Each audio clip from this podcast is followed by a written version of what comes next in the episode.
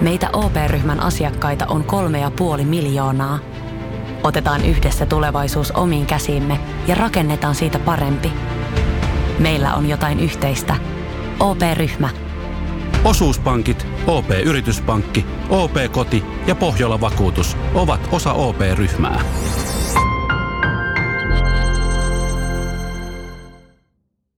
Ja sit mennään Kaukosen laidalle. Tom Wilson täräytti Brandon Karloa päähän. Brandon Karlo lasta sairaalaan, Wilsonille ei edes jäähyä. Jamie Benn jätti ajamatta Tom Wilsoni hakee noita aktiivisesti. Tämä on Kaukosen laidalla N H L-podcast, joten otetaan seuraavaksi Askiin ohjelman juontajat Veli Kaukonen ja Niko Oksanen. No niin, Niko, se on taas viikko vierähtänyt ja sehän mä enää sitä, että meillä on nauhoitussessiot edessä. Kyllä joo, lauantai-iltaa taas vietetään ja pohditaan, että millainen jakso saataisiin tällä kertaa aikaiseksi. Että kiireistä on pitänyt puoliin sun toisiin, että yritetään tehdä tästä nyt kuulijoille jälleen semmoinen jakso, että, että heille jotain iloa tästä parituntisestaan tai toivottavasti vaan vajaasta parista tunnista. Niin, no katsotaan nyt, että me itse asiassa useampi tunti myöhemmin aloitettiin nyt nauhoittamaan kuin normaalisti ihan just kiireiden takia, mutta, mutta, mutta ei anneta se nyt häiritä isosti.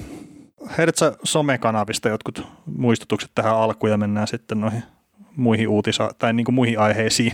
No niin, todella pikainen muistutus. Eli jos et seuraa meitä vielä somessa, niin Facebookissa, at Kaukosen laidalla ja Twitterissä N H L Podcast piste fi ja Instagramista löytyy tai kans at Kaukosen laidalla ja, ja tota, Spotifyssa kannattaa meitä tilata. Se on ihan suotavaa ja mikäli palautetta ei uskalla näissä julkisissa someissa meille pistää, niin saa laittaa sähköpostiin kaukosenlaidalla at gmail piste com ja tota, mikäli meitä jostain syystä haluaa tukea, niin Patreonissa se on mahdollista www.patreon.com kautta viiva Kaukosen laidalla, sieltä pitäisi löytyä ja, ja tota, Hockey G M toinen jakso lähestyy maalia ja tota, meillä Hockey G M johtaa nämä kaksi, kaksi kovaa joukkuetta, San Jose ja Aka ja tota, Anssi Kinttala, Matti Määttä joukkueiden taustalla ja San Jose yhdeksänsataaviisikymmentäkaksi pistettä toistaiseksi pari kierrosta jäljellä, maanantaina on valmis, valmista kauraa kuten kuulette, viidentenä toistan tällä hetkellä koko paskassa ja, ja ihan hyvältä näyttää joukkue, Nate McKinnon, Gabriel Landeskog, Matthew Barzal, Jordan Binnington, Victor Hedman ja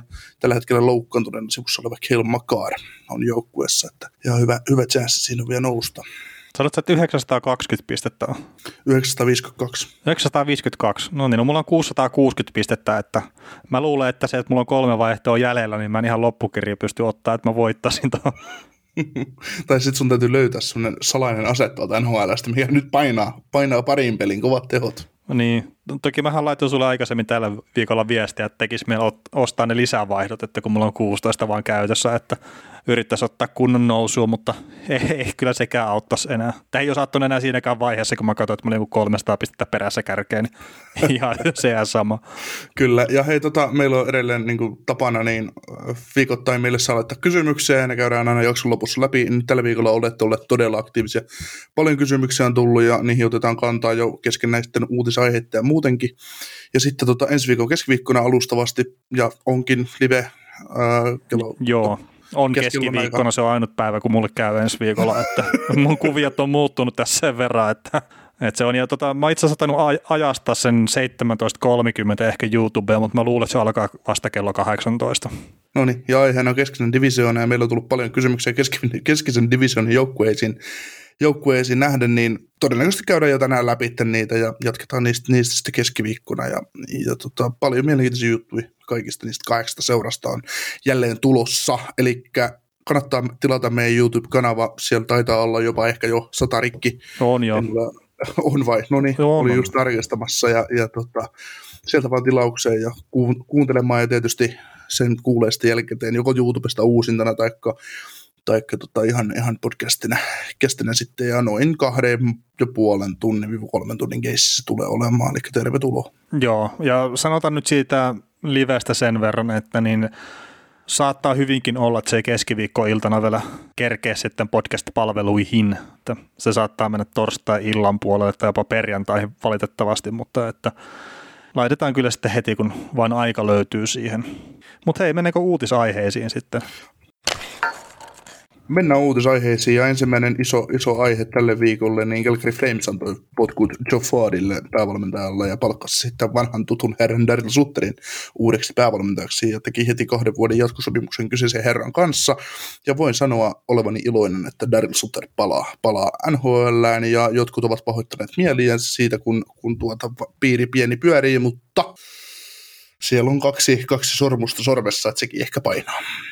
No se ehkä painaa ja sitten aikaisempi historia Gallagherin kanssa saattaa painaa, että on ollut päävalmentajana siellä itse asiassa, itse asiassa general managerinakin ollut ja jääkiekkotoiminnan johtajana on ollut myös Gallagherissä, että, että siellä on aika paljon historiaa kyllä. Ja sanotaan nyt näin, että jos Gallagher vaikutti joukkueelta, millä ei ole mitään suuntaa tässä pari viime kauden aikana, niin nyt me ainakin tiedetään, mitä me tullaan saamaan siltä joukkueelta. Joo, ja nyt kun mä mietin asiaa, Markström maalissa, toi puolustus, Darryl Sutter, niin on sitten vaikea tehdä maalia jatkossa Flames, Flamesia vastaan. On, toki se on ihan mielenkiintoinen, että tekeekö Flames itse maaleja sitten. Että... No, mutta jos päästät nolla ja teet itse yhden, niin se riittää. No, no se riittää aika pitkälle, se on ihan, ihan totta. Ja, ja siis kyllähän Kingsinkin joukkueet silloin, kun Sutteri oli parhaimmillaan ja voitti Stanley Cupia, niin kyllähän ne teki maaleja, että eihän se nyt siitä ollut kiinni. Ei, toki Flamesillä ei ihan sellaisia aseita hyökkäykseen, mitä, mitä tullut. Tai niin kuin ei... Ai ei siellä ei ole Antti Kopitaria. Niin, siellä ei ole Antti Kopitaria. Muuten ne on aika pitkälti samanlaisia joukkueita, mutta toki jos miettii, että siellä on ollut Mike Richards, Jeff Carter, niin kuin senttereinä sitten vielä ton Kopitarin taustallakin, niin ei, ei, ei no vaikea niin kuin lähteä sillä lailla vertailemaan, mutta en mä, en mä pidä äh, Lindholmia ja, ja tota, Backlundia ihan saman, saman tasoisina jätkinä, mitä Carteria Richards oli parhaimmin. Niin, niin sanotaan silleen, että Mike Richards ja Jeff Carter etenkin silloin ensimmäisen Stanley Cupin aikoihin, Kingsin siis Stanley Cupin aikoihin, niin ne olisi ykkössenttereitä tuossa nykyisessä Flamesissa, mm. kumpi tahansa. Että, no siellä oli sitten kuitenkin vielä Kopitari ykkösheppana. Ja, ja, no mitenkä se sitten haluaa laittaa, että oliko Carteri kakkosena ja sitten Richards kolmosena vai mitenkä, että ei sillä syvyyttä, väliä. Syvyyttä, syvyyttä oli, ja sitten jos katsoo santapaperiosastoa, niin sitäkin löytyi ihan tarpeeksi, että... Mm. Että, puolustus oli aika kova, aika paljon kovempi kuin Flamesilla tällä hetkellä.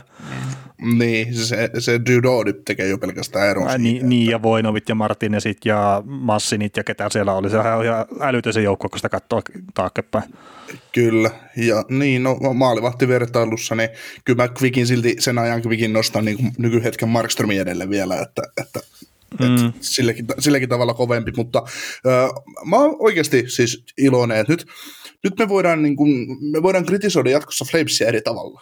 Me voidaan olla jatkuva, edelleen pysyä negatiivisena kritisoida siitä, että se hyökkäys ei välttämättä tuota, mutta ei meidän tarvitse enää niin motkottaa siitä, että me ei oteta selvää, mitä tämä joukkue on. Nyt se, nyt, se, nyt se pitäisi suorittaa suhteellisesti paljon tasaisemmin. Mä, niin, no vois kuvitella ja vaatimustason veikkaa, sitä tulee olemaan paljon kovempi, mitä se on ollut. ollut ja... Tietenkin toi, että nyt on kaksi valmentajavaihdosta ollut N H L:ssä tällä kaudella. Molemmat on Kanadan divisioonasta, molemmat on joukkueilta, joilta odotetaan paljon enemmän kuin mitä on saatu. Ja hei, Montreal oli kuitenkin pudotuspelipaikassa kiinni silloin, kun ne vaihtovalmentajan ja ovat edelleenkin. Mm. Näin mä ainakin muistelisin. Nyt en ole itse asiassa sata varma, että oliko se pisteprosenttien puolesta silloin pudotuspelipaikassa kiinni. No, mutta Montreal oli huono pätkä menossa. Flames, ne voitti viimeisen pelin ennen valmentajavaihdosta, mutta kuitenkin ne on pelannut alakanttiin.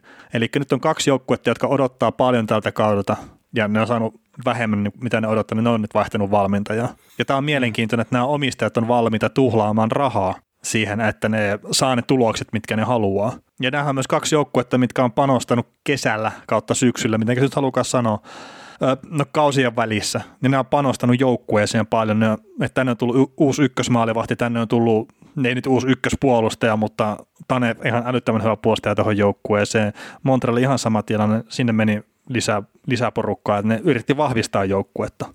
Mm. Niin, ja sama voi sanoa myös nämä G M:t, niin Brad Reuliving ja sitten Montrealissa toi Mark Bergevin. Niin, Mark Bergevin, niin, niin, niin molemmat on myös sitten aika lailla hot seatillä tällä hetkellä sen suhteen, että jatkuuko ura tuolla, jos joukkue kyntää vielä. Että ne ei lähde enää uudelleen rakentamaan niitä joukkueita.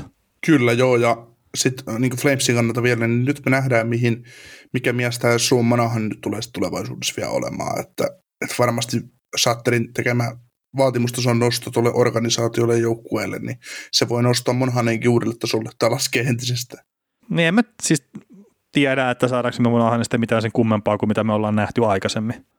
Että eihän se pelaajana muutu yhtään minnekään. Että tietenkin jos systeemi antaa paremman tuen siihen tekemiseen, niin sitähän se joo voi olla, mutta ei, ei siitä nyt yhtäkkiä kuoridu Antti Kopitaria kuitenkaan. Ei. Että se on kaksikymmentäkuusivuotias pelaaja, että kyllä ne kehityksen päivät alkaa siis silleen olla takana päin. Että joo, totta kai se voi muuttua pelaajana monipuolisemmaksi ja kaikkea tämmöistä, mutta jos nyt me odotetaan yhtäkkiä, että siitä tulee sadan pisteen keskushyökkäjä, niin ei tule. Etenkään siis sutterialaisuudessa. Se, minkä mä voisin kuvitella siis pelaaja, jolle tämä tekee hyvää, ja josta on puhuttu muissakin podcasteissa, niin on Sam Bennett. Että sen pitäisi olla sutterin näköinen pelaaja, että pelaa tuommoista santapaperikiekkoa ja muuta, niin sille on nyt uusi startti tavallaan uralleen Gälläkäri Flamesissa, vaikka hän on pyytänyt siirtoa pois. Että se on ihan mielenkiintoinen nähdä, että mihin suuntaan nyt lähtee sitten Bennettin hommat, että taas sitä viimeisimmästä pelistä olla itse asiassa sivussa, kun oli poppareilla. Mutta niin, niin, kuinka pian muuten Sutter pääsee toi joukkueeseenkin? No kun mä mietin sitä, että oliko sillä, että asusko se, tai siis itse asiassa sehän on ollut tuolla Anaheimissa tietenkin tässä konsulttina tällä viime kaudella, mutta niin se, että, että, että olisiko se asunut jopa ihan Gälläkärissä, että olisiko se olla, että se pääsee suhkot nopeastikin.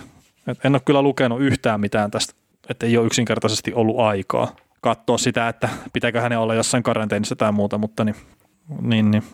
Siis mä, mä jotenkin voisin kuvitella silleen, että ei Gälläkäri Flames olisi vaihtanut valmentajaa sillä tavalla, että ne joukkue joutuisi olemaan ilman päävalmentajaa kaksi viikkoa. Eihän siinä ole mitään järkeä.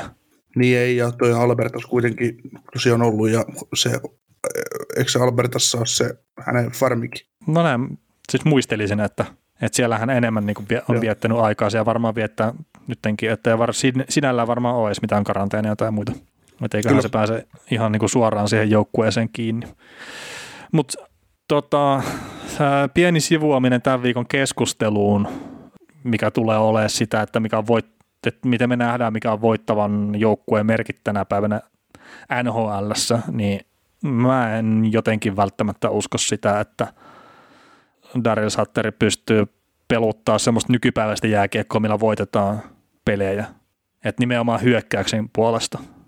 Että sen mä uskon, että se pystyy kyllä joo pistämään luukut kiinni ja se pystyy saamaan joukkueen puolustuspeliin semmoiseen formuun, että vaikea on tehdä maaleja, mutta sitten se, että pystyykö se tekee semmoisen pelisuunnitelman, millä luodaan tarpeeksi maalipaikkoja ja sitä kautta tehdään maaleja, niin mä en henkkohtaisesti siihen usko, mutta mä toivon, että mä olen väärässä. Ja tämä perustuu huomaan siihen, no, mitä mä nähtiin var... Kingsistä silloin loppupätkällä. Joo, mä luulen, että tämä kahden vuoden soppari, mukaan lukien tämä kevät, niin on ihan hyvä mittainen tuolle Sutterille, että yhtään kauempaa sitä ei siihen saa pitää. Ei, ja sitten jos tämä menee tosiaan penkin alle, niin sitten lähtee valmentaja ja sitten lähtee G M ja no sitten lähdetään taas varmaan uudelleen rakentaa, että, että, että siinähän tota, no Kudrolla on ensi kaksi sopimusta jäljellä, Tatsukilla on ensi kaksi sopimusta jäljellä, Monahanilla on vielä kaksi kautta jäljellä ja näin, niin kyllä siinä sitten Juuso Välimäelle saattaa tulla semmoinen tilanne, että se kattelee joku päivä pukukopissa, että jaa, täällä on aika paljon tilanne muuttunut sitten ensimmäisistä päivistä. Ja se saattaa tulla yllättävän nopeastikin, että tietenkin jos se kymmenen vuoden päästä kattelee ympärille, niin sitten jos siellä on meillä Mila Lusicia ja kumppaneita kattelee sitten Giordanolle ja Lusikille löytyi pitkää jatkoa saakka. Mutta tota, joo, siis hyökkäyspelistä mä oon huolissaan, mutta kokonaisuutena niin siltikin jotenkin halusin nähdä, että tuo on Flamesille positiivinen juttu, että, että se oli jotenkin niin suuntaa vailla tuo joukkue pitkään. Että oikeastaan siitä asti, kun tämä, tämä, tämä rasistikohussa paistettu valmentaja, mikä nimeämänsä. Bill Peters. Niin, Bill Peters, mikä lähti Venäjälle sitten. Niin oikeastaan siitä asti melkein, kun Bill Peters on ollut siellä, niin tuntuu, että, että Flamesissa on ollut se, että ei ole ollut suuntaa vaan jostain syystä. Että, että, että nyt sitten uskoisin, että se semmoinen tasaisuus löytyy pelaamiseen. Mutta mennäänkö eteenpäin, vaan haluatko vielä jotain puhua Darryl Sutterista? Ei, ei, ei tarvitse, puhutaan jatkossa varmaan se hänestä sitten ja Calgary Flamesista. Uh, Washingtonissa Tom Wilson täräytti Brandon Karloa päähän. Brandon Karlo Lassila sairaalaan, Wilsonille ei edes jäähyä, jäähyä tota, noin, tilanteesta. Mitäs mieltä tästä? No, tässähän nyt just ennen kuin me ruvettiin äänittämään, niin tuli tieto, että Wilsonille on tarjottu henkilökohtaista kuulemista tapauksesta, mikä meinaa sitä, että N H L vaan antaa yli kuuden pelin tai yli kuusi peliä, niin kuin pelikieltoa siitä ja mä sanon, että se on ihan hyvä kerta. Kun mä katsoin sen taklauksen, niin aika lailla suoraan päähän. Et todella ikävää Tom Wilson perussettiä niin sanotusti kyseessä, ja tietenkin se, että Karlo on sitten sattu vielä tosi pahasti, niin sehän on vielä, vielä ikävämpi. Et no on niitä taklauksia, mitkä pitäisi jättää ajamatta. Ja se että Jamie mm. Bennin tilanne, mikä viime kaudella oli, niin jotenkin tulee noissa aina mieleen, että Jamie Benn jätti ajamatta Tom Wilsonin hakee noita aktiivisesti. Ja se, se sai sen takia, se sen edellinen pelikielto, mikä oli hetkinen pari vuotta sitten, niin sehän oli kaksikymmentä ottelua alun perin. Ja sitä sitten alennettiin, kun sitä valitettiin, niin olisiko se tullut viisitoista ottelua. Mutta ihan vaan sen takia, että hänellä on historia, ja se historia ei ole mikään kaunis. Ja sitten, että hänelle on tarjottu sitä henkilökohtaista kuulemista. No okei, okay, tässä tapauksessa käytännössä Zoomin kautta, mutta kuitenkin niin mä veikkaan, että tämä tulee olla yli kymmenen peliä. Mä en ihmettelisi yhtään, jos se edellinen kaksikymmentä peliä, minkä ne yritti antaa, mitä sitten pienennettiin. Että jos se kaksikymmentä peliä sitten tota, tulisi uudestaan nyt. Joo, mutta ihan varmaan pelikieltoa tulee. No joo, ei se nyt itse asiassa ole pommin varma, mutta että kyllä se käytännössä on silleen, että kun sille on tarjottu se kuuleminen, niin kyllä sieltä tulee pelikieltoa. Että sehän on sitten eri, jos ne ei olisi tarvinnut sitä kuulemista, niin sitten ne olisi mulla antaa maksimissaan kuusi peliä. Ja sehän olisi saattanut olla sitten mitä tahansa just sakoista sinne kuuteen peliin asti. Mutta nyt mä sanoisin, että minimissään tulee kuusi peliä, mä veikkaan, että tulee yli kymmenen peliä. Ja mua ei henkkohtaisesti haittaa, jos tuo kaveri ei pelaa enää tällä kaudella jääkiekkoa, siis runkosarissa. Joo.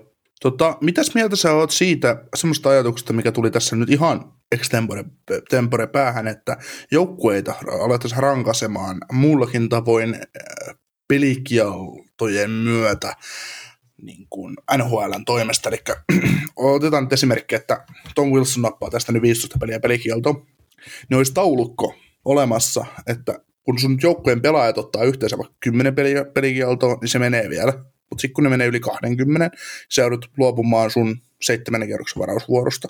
Sä otat yli kaksikymmentä peliä kaudessa pelikieltoa, tai kaksikymmentäviisi, tai no miten ne nyt ikinä olisikaan. Ne joutuisi luopumaan vaikka varausvuoroista, sen mukaan. Mm, no en ole välttämättä hirveän iso fani ton tyyppiselle, että et sitten on kuitenkin ne tämän Martin McSorley ja muita, joilla vaan vintti pimeenee. Ja sitten ne saattaa ottaa tosi pitkän pelikielon siinä. Tai sitten on Tom Wilson, mitkä ei vaan opi. Ja toki siis onhan se kapitaalistikin tietoinen ratkaisu, että ne pitää sen kokoonpanossa ja ne on tehnyt sen kanssa jatkosopimuksen, mutta se perustuu enemmän siihen, että Tom Wilson on ihan älyttömän hyvä jääkiekkoilija sen ulkopuolella, mitä se tekee näitä törkyhommia. Et sehän nyt on kuitenkin ollut suhkot kiltisti tässä viime aikoina. Mm. No mietis, miten Tom Wilsonilla olisi käynyt tässä pelissä, jos tota Kaara olisikin vastustajan puolella. No en mä usko, että yhtään mitään. Niin, että Kaara ei olisi antanut Wilsonille selkään tuosta tilanteesta. No, ei se ne saattanut tapella, mutta ei se, ei se estä Tom Wilsonia.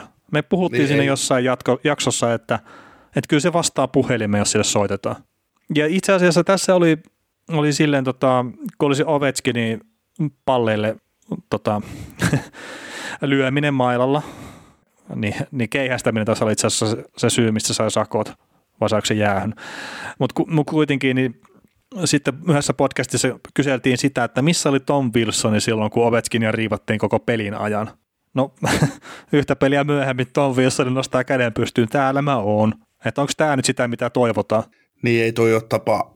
Ei toi ole kyllä. Niin kuin sen olisi täytynyt Frederikkiä käydä sitten niin kuin iskemässä. Ää, niin. Mä en nyt tarkoita, että päähän olisi tarvinnut käydä taklaamassa, mutta olisi täytynyt käydä ottamassa tappelu tai joku muu, että meidän, meidän tähteen sä et, mutta meidän, meidän tähden perässä sä et olleen pyöri, että... Et. Oliko siinä sitten, tota, hakiko äh, Trent Frederikki ennen sitä saama, Ovechkinilta saamaansa iskua, tappelua vai vasta sen tilanteen? Öö, haki joo. Maa. Mun mielestä se haki sitä tappelua ja se riipasi muutenkin koko pelin Ovechkinia. Että. Ja, ja siis mähän sanon, että sehän on älyttömän fiksua. Että sehän pitääkin tehdä silleen, että olkoonkin, että Ovechkinin kausi on ollut hänen tasolleen vähän ehkä alakanttiin, mutta on se kuitenkin sen joukkueen vaarallisin ase. niin mm. totta kai sitä pitää sitten yrittää hiilostaa. Ja se sai ton mm. reaktio sitä aikaan, niin onnistu. Mm. Ja se, että no, en mä nyt tiedä, tarviiko Tom Wilsonin Ovechkinia puolustaa. Toisaalta se voisi käydä kysyä sille, että hei, jos sä haluat jonkun kanssa nyt, tai, niin, tai käydä itse asiassa sanoa silleen, että joo, että nyt jos et jätä sitä Ovechkinia rauhaa, niin seuraavassa vaiheessa mennään. Mm. Mutta mut toi taklaus, niin en haluaisi nähdä noita ja toivon, että saa kovimman mukaan kakkua kertaa. Tämä ei ole ensimmäistä kertaa asialla ja ei ole valitettavasti myöskään viimeistä kertaa, että senkin voi jo tässä kohtaa sanoa. Ja varmaan nopeammin kuin uskotaankaan, niin keskustellaan taas siitä, että minkä takia Tom Wilsonille pitää antaa pitkä pelikielto. Joo, tähän totana tuli kysymys meidän, meidän kuulijaltaan Twitterin puolella, että miksi tuomarit voi katsoa paitsijoita sata vuotta, mutta, mutta ei näitä. Niin, nehän olisi voinut tehdä silleen periaatteessa, että ne olisi viheltänyt siitä vitosen päähän kohdistuneesta taklauksesta, ja sitten ne saa katsoa sen videolta, että, että okei, pidetäänkö tämä vitonen voimassa. Mutta siinähän on tietenkin se ikävä, että jos ne ei näe sitä, niin eihän ne voi sitä varmuuden vuoksi tehdä.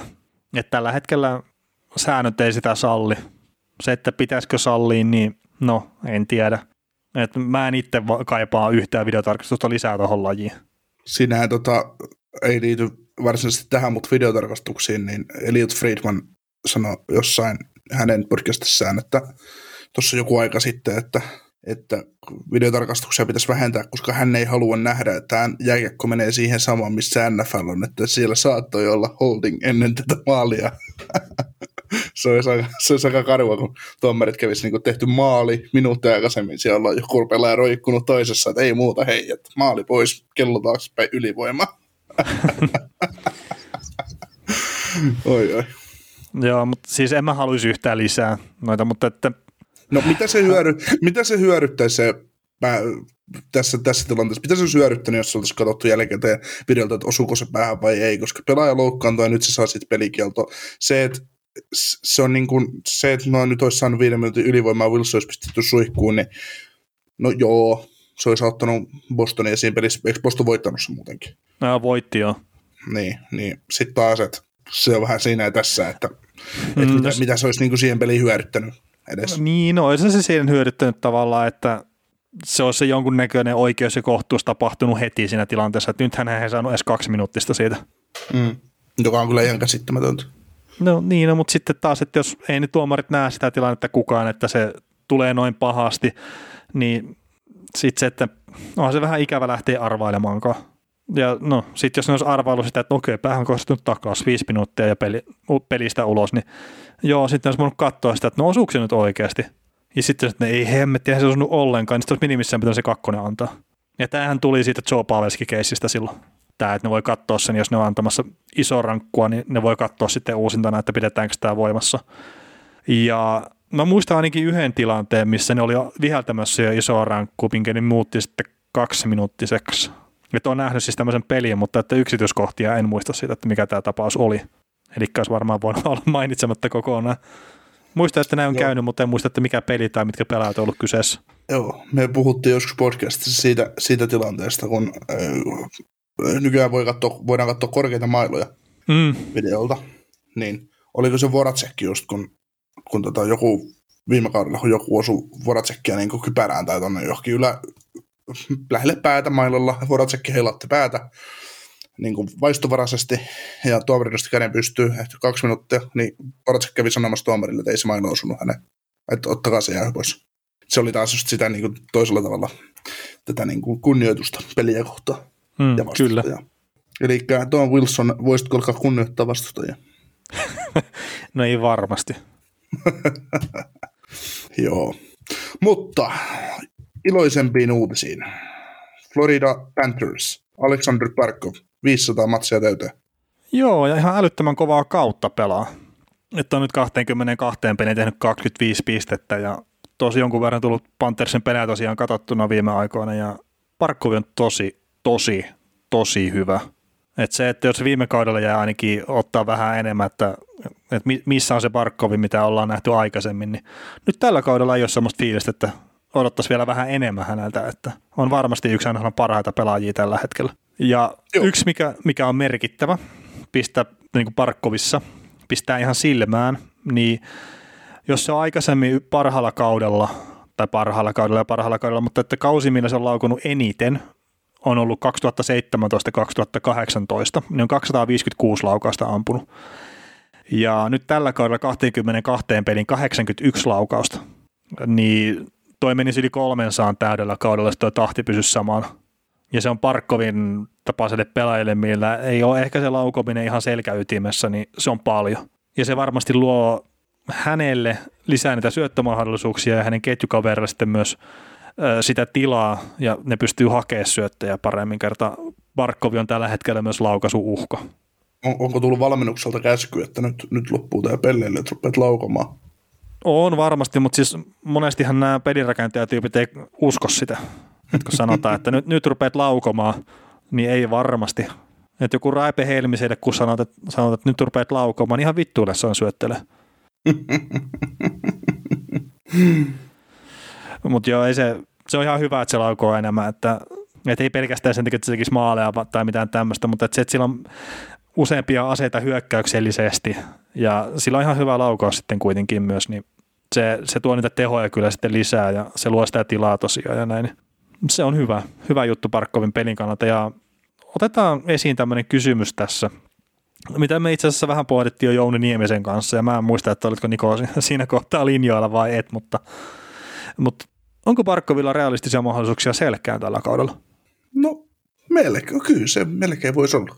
Hmm, tota, tässähän nyt ei mitään semmoisia isoja kärkiheppoja, no oikeastaan mihinkään palkintoa sen kummemmin kertaa, nyt ei vielä olla kuitenkaan niin pitkällä tällä kaudella, että voitaisiin oikeasti sanoa, että tämä voittaa tuon palkinnon ja tämä voittaa tuon, mutta siis Barkovilla on aiempaa historiaa jonkun verran selkkien suhteen, että se on ollut tuossa kaksituhattakahdeksantoista kaksituhattayhdeksäntoista, se on ollut viidentenä siinä äänestyksessä ja vuotta aikaisemmin se oli neljäntenä, ja sitten itse asiassa tulokassopimuksen viimeisellä kaudella, viisitoista kuusitoista, se on ollut kuudentena. Ja mä sanoisin, että Barkovi pelaa nyt uransa parasta kiekkoa kokonaisvaltaisuuden puolesta, niin aika kova pitää olla sen kaverin kyllä, mikä syrjäyttää Barkovin siitä. Ja sitten jos oletetaan, että tämä joukkueen menestys jatkuu semmoisena kuin mitä se on ollut, eli Panthers menee pudotuspeleihin, niin se nostaa Barkovin osakkeita aika merkittävän paljon siinä selkeäänestyksessä. Olet, olet aivan oikeassa. Et mä nostaisin tässä kohtaa ehkä suomilasien kanssa ja kaikkea, mutta että ehkä jopa semmoiseksi kärkihebaksi tuohon selkkääänestykseen Barkovin, että, että niin vakuuttunut olen itse hänen tekemisestään tämän kauden osalta. Mutta hei, viisisataa matsia. Eihän se kuin ihan hetki sitten, kun se aloitti N H L:ssä. Mä muistan sen ensimmäisen pelinkin N H L:stä. Perhana vielä pilasi mun pitkä verran. Miten se niin pääsi käymään? No sellaista sattuu, että, että tota, mulla oli, Barkov pelasi uransa ensimmäisen pelin Dallas Starsia vastaan ja, ja tota, N H L:ssä ja, ja pääsi tekemään siinä sitten, oliko se nyt sitten kaksi yksi maali? Teki kaksi kaksi tasoituksen näköjään. Aa, aa okei, okay. Niin kuin Dallas oli hallinnut sitä peliä, peliä ja, ja sitten tota, mulla oli Dallasille löytynyt veto ja sitten Barkov iski sitten maali edestä semmoisen räpi, räpiköikkiäkon Lehtosen patjaalta sisään ja Florida-tasoihin ja voittui Florida neljä kaksi pelistä lopulta, mutta en nyt muista, menikö mulla kaksikymmentäviisi euroa tai jotain muuta vastaavaa hoittaa, mutta kyllä se silloin sattui. Ja syvät on arvet, syvät on arvet edelleen, että nämä muistaa tämmöisiä juttuja, mutta, no. Mutta joo. Semmoinen vähän samanlainen, samantyylinen hoho ja suomalaisen uran ensimmäinen N H L-maali kuin oli tuolla, tuolla, tuolla Granlundillakin, että Granlund ohjasi, Granlund ohjasi mun mielestä viiva, viivavedon sisään ilmasta, mutta uraisessa pelissä. Mutta. Okei, muistit, että Lehtonen pelasi Dallasin maalissa. Muistatko, kuka pelasi Panthersin maalissa tuossa kyseisessä pelissä? Siinä oli tota, siis joku aivon paskahan se oli. Siis se toi on muuten aika kovasti sanottu, joo. siis siis olisiko tätä Lehtoseen verrattuna? Siis, ei, siis mä muistan, että siihen aikaan, mutta olisiko Barkström ei muuten ollut sitten maalissa toisessa? Ei ollut. Ootas nyt. Ei, ei, ei, ei tuu nyt mieleen, hei. Joo, heitetään tämmönen nimi kuin Tim Thomas. Aa, niin Thomas tietysti. Ja Thomas pelasi loppukauden Dallasissa. Se tuli treidillä Dallasiin. Joo, mutta tota, toi oli sille ihan, ihan mielenkiintoinen, kun just katsoo tämän game-login tästä, niin, niin, niin Jonathan Huberdeau on ollut syöttämässä Barkovin ensimmäistä maalia myös. Joo. Gilbertin Tomppa oli ykkössyöttäjänä ja Huberdeau kakkosyöttäjänä. Joo. Mutta ei se... Päätty, päättyykö peli neljä kaksi Floridalla? Päättyi jo neljä kaksi. No niin, hyvin näitä muistuu. Se on, huomaa vanhentuvansa, kun muistaa kaikkea tuolta jostain vuosien takaa, mutta ei muista eilistä päivää. Niin, se on itsekin muistaa jonkun yhdeksänkymmentäviisi M M-finaali. Aika hyvin ulkoa, mutta koetapa muistella sitä, mitä tapahtui edellisessä pelissä, mitä on kattonut N H L:stä. Niin. No muistanut peliä, minkä sä oot kattonut N H L:stä viimeksi, niin se, että se, et muistaa, mitä siinä on tapahtunut, niin se on jo aivan niin kuin hetereaa. Mutta joo, Barkoville viisisataa matsia täyteen ja, ja tota noin, seuraavat viisisataa niin, niin, niin, niin on tulossa ja, ja tota, voisi veikata, että pelaa pitkälle päälle tuhannen peliä vielä N H L:ssä urallaan, että ei ihan heti ole loppumassa. Joo, jos tervettä kestää, niin tuhatviisisataa peliä tulee täyteen. Heitetään nyt tämmöinen ennustus tässä. Joo, se on mielenkiintoista nähdä, pelaako Floridassa, että sitä en usko kyllä. No, joukkue on pelannut nyt paljon paremmin kuin kukaan odotti, että ehkä saattaa jopa pelatakin. Mm. Toki on älyttömän hyvässä tilanteessa sen puolesta, että tosiaan sopimus kun loppuu, niin on sitten vapaa-agentti. Se, se voi olla semmoinen houkutteleva tilaisuus kyllä sitten vaihtaa maisemaa. Mm. Otetaan hei tähän Floridaan, nyt kun puhutaan Floridasta, niin meille tuli kysymys tuossa viikolla, että, että tota, onko, nähdäänkö me Ekbladilla mahdollisuuksia Norrisiin? Tota, mm, sehän meni N H L niin puolustajien maalipörssin kärkeen nyt tuossa edellisessä pelissä, mikä ne pelasi. Et Ekbladilla on kahdeksan tehtyä maalia nytten ja Pietrillä on seitsemän, niin siinä on top kaksi tällä hetkellä.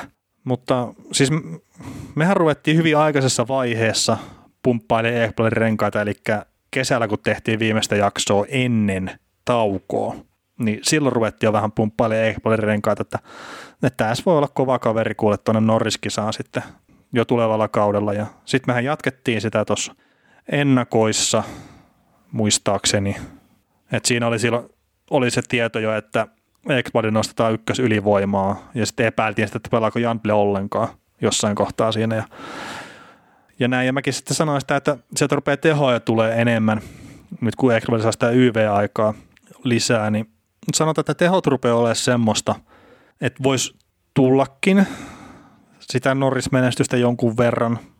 Ja esimerkiksi tuo kahdeksan maalia, mitä se on tehnyt, niin mä en ihmettelisi yhtään, että sillä olisi viisitoista maalia kertaa se laukaus, mikä sillä on, niin se on ihan kammottava pommi. Siis ihan älytön. Se on joka kerta, kun se laukoo, niin se on hemmetti uhka ihan oikeasti. Mm. Ja sitä mä oon tässä vuodet miettinyt, että miksi se Ekblad on saanut ylivoima-aikaa enempää, koska hän on kuitenkin, hän teki aikoina junnusarjoissa ihan kammottavia pisteitä ja ne, ne jutut, ne, se mitä sillä oli tavallaan vyöllään, ennen kuin hänet varattiin ykkösen N H L, niin siitähän pidettiin ihan siis sellaisena superkiekollisena puolustajana tähän sarjaan, kunnes sitten tuli vammat ja kaikki muut, mm. mikä niin kuin vähän rajoittanut sitä. Ja sitten taas tietysti se joukkue, missä se pelaa, niin välttämättä ei anneta arvoa niille pistemäärille, mitä se on kuitenkin tehty, koska se tuntuu, se tuntuu kaikkiin odotuksiin nähden, että se on vetänyt alta lipan. Niin, siis se tulokas kaus oli, se varmaan nosti liian korkeaksi ne odotukset ilmeisesti kertaa. Voitti vuoden tulokkaan pal- ja palkinnon ja kaikki tämmöiset, että, että sen jälkeen sillähän oli pari tosi heikkoa kautta, mutta viime kaudet se on pelannut oikeasti hyvää jääkiekkoa ja nyt tällä kaudellakin, mitä on katsonut pelejä, niin on hyvä puolustaja, mutta mm. kyllä mä samaan hengenvetoon nyt kuitenkin sanon, että Mackenzie Viikari on ton joukkueen paras puolustaja. Mm. Että siis ei mitään, en ota Ekbladilta pois ja hän varmasti tulee olemaan Norris-palkinnossa paljon korkeammalla kuin Mackenzie Viikari, mutta kyllä mä siltikin sanon, että se Viikar on sellainen kaveri, mitä tuo joukkue ei saa menettää. Ja sillä ei ole tietenkään semmoista pommia hyökkäyspäähän kuin Ekbladilla esimerkiksi näin, mutta se on muuten siis, en mä, en mä te, mulla on jonkunnäköinen pikkuinen ihastuminen kyllä siihen kaveriin ja sen pelaamiseen. Joo, et, liikkuu, et vaikka mä nostinkin niitä jotain puutteita sen pelissä jo pari jaksoa sitten esiin, mutta nyt kun on nähnyt muutaman pelin taas lisää, niin upea pelaaja. Mm. Liikuttaa kiekkoa hyvin ja liikkuu hyvin jäällä. Siinä on paljon hyvää. Ei tee juuri virheitä. Hmm.